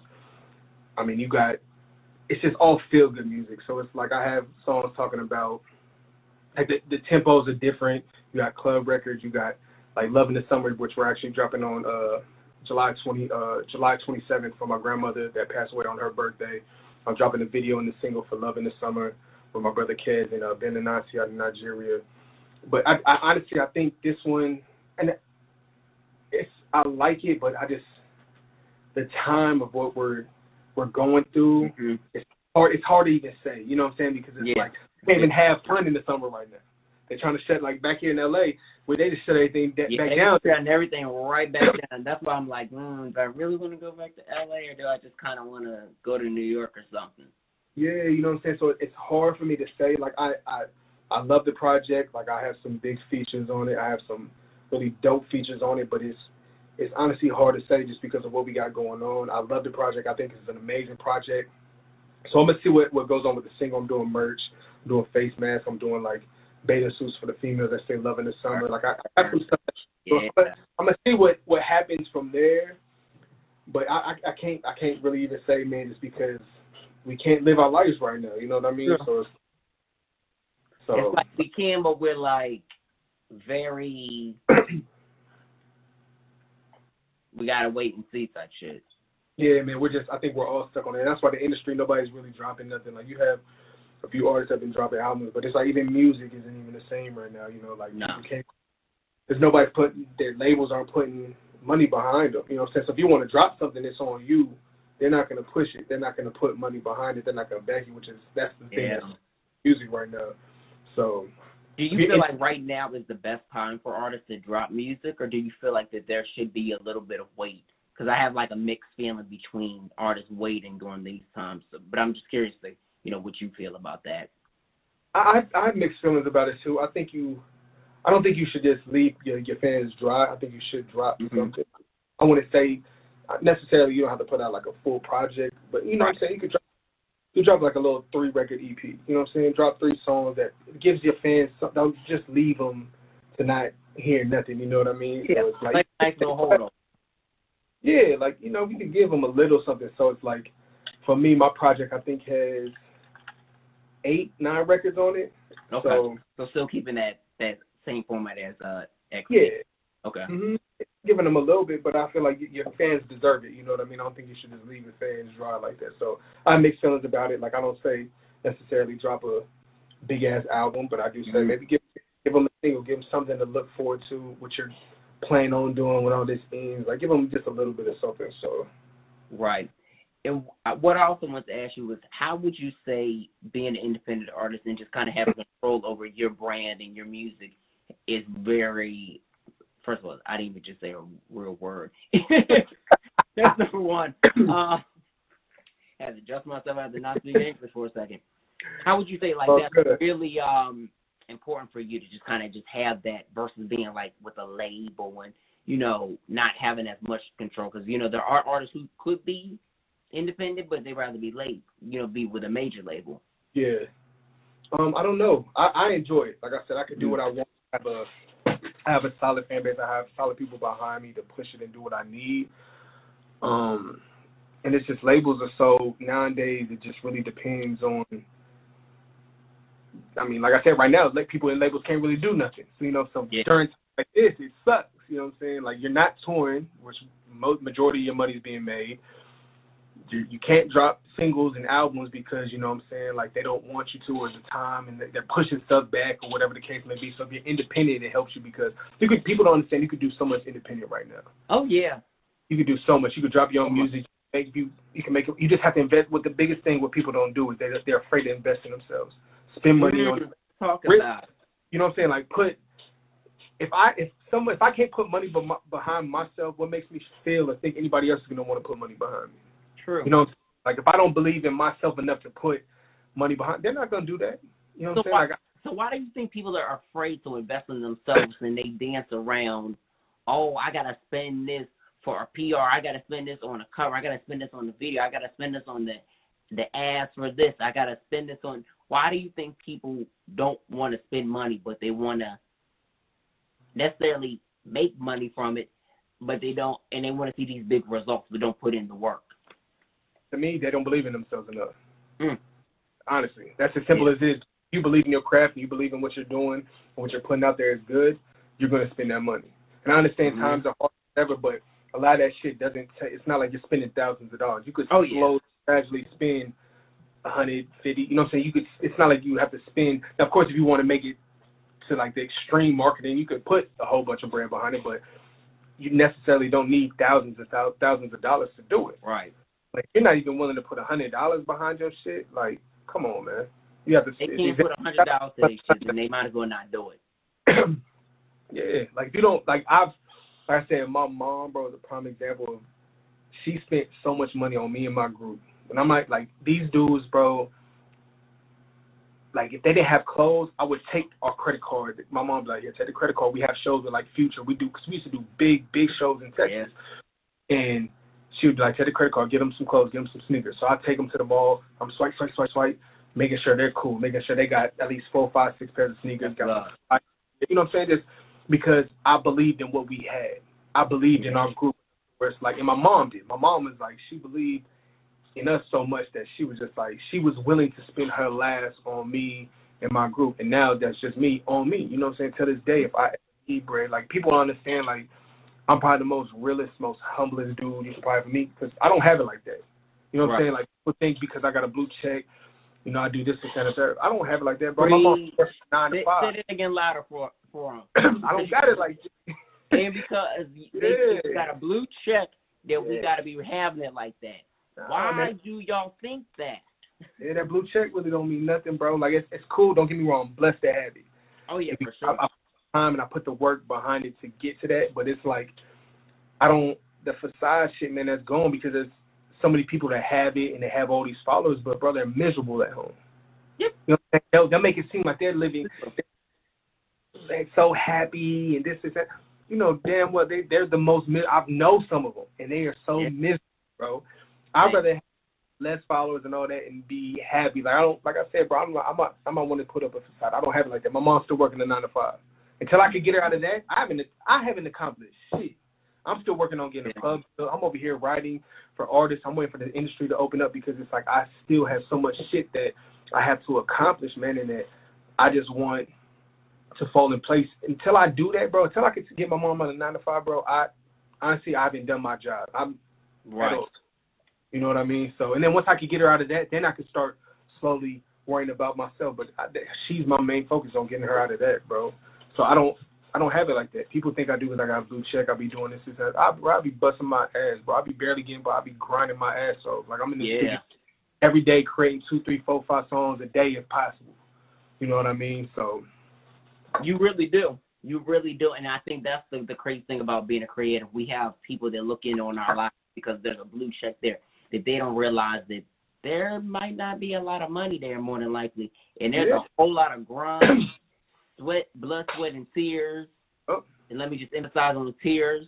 Sometimes it might they might not be it might not be tears coming out, but they might Yeah. be tears of pain. Like, man, fuck, what the fuck? Like, okay, cool, this is how we do this and in in negotiating with yourself before you can actually say, okay, boom, let's make this play. yeah, bro. Especially when you're your own manager.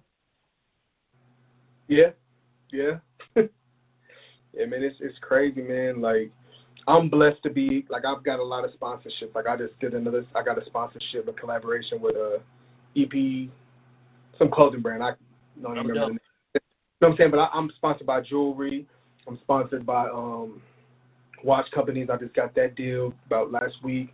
I just got hit up for like clothing brand today. Like I'm blessed for stuff like that. You know what I'm saying? So it's like I don't have the money, but I'm I'm at least I'm blessed to have like underwear. Like I'm sponsored by PSD. Shout out to PSD. They send me drawers every month. You know what I'm saying? So it's like little things that are just super dope. You know, and that is a blessing to have because that's money. You know what I'm saying? That I don't have to spend, but then I can help market their stuff, help brand myself with them. You know what I'm saying? And collaborations like that. But it's like, yeah, people think when you got that blue check, like you just got millions and thousands of dollars. Like if you see Yeah. my DMs, bro, wish.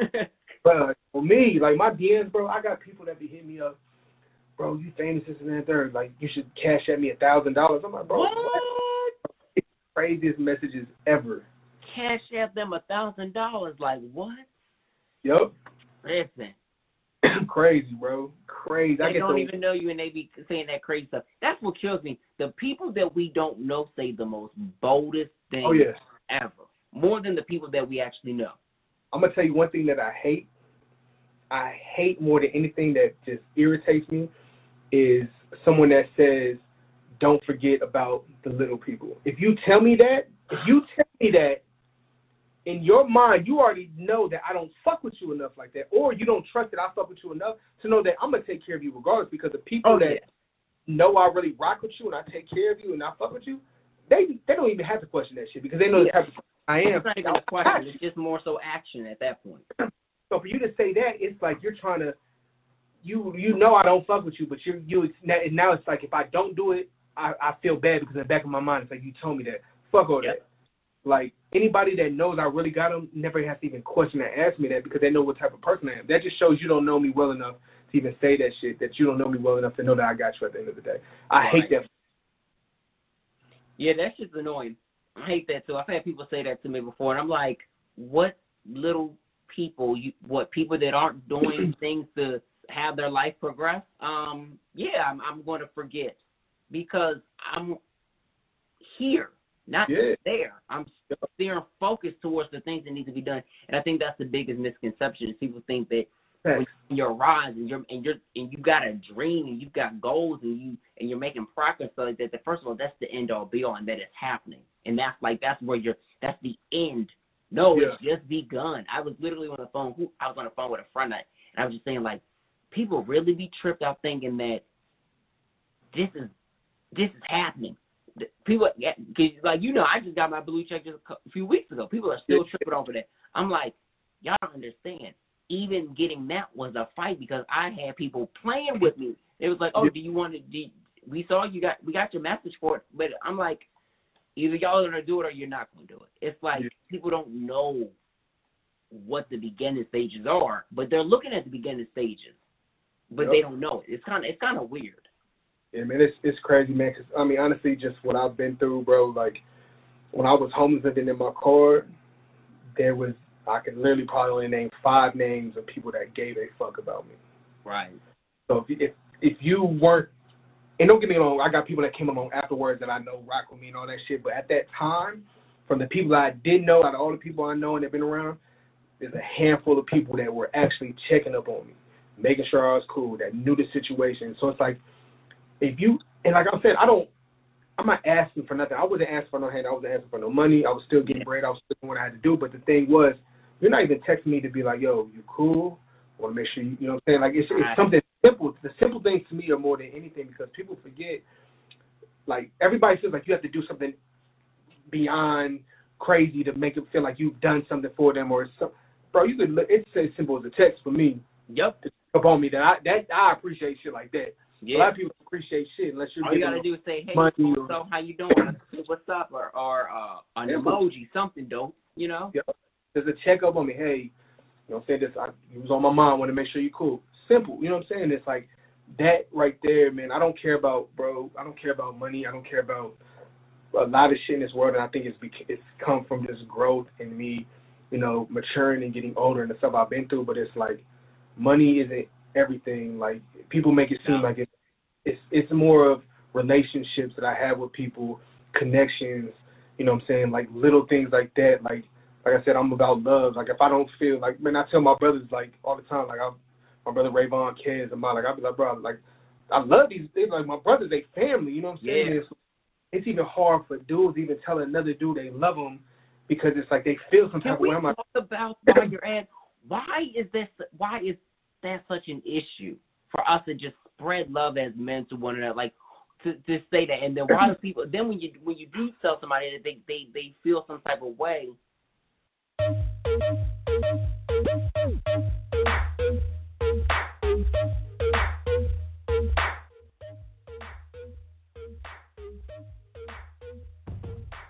All right, all right, all right. Thank y'all so much for tuning in to On Air with uh, James Wayne. That is me, your one and only rock star on the mic. Thank y'all for tuning in and checking out our interviews with Prince Philly, Alan Michael, and Gianna Isabella. I don't know why I was drawing a blank.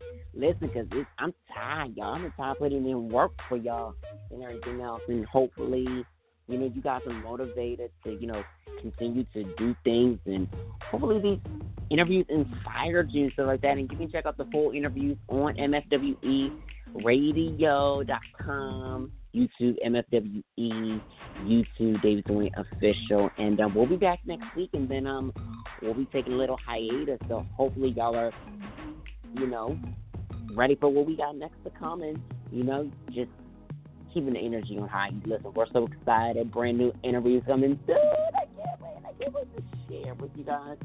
Been working really hard. And, um, yeah, hope you guys have an amazing night. And thank y'all for tuning in. All right, we'll chat with y'all. Peace until next week.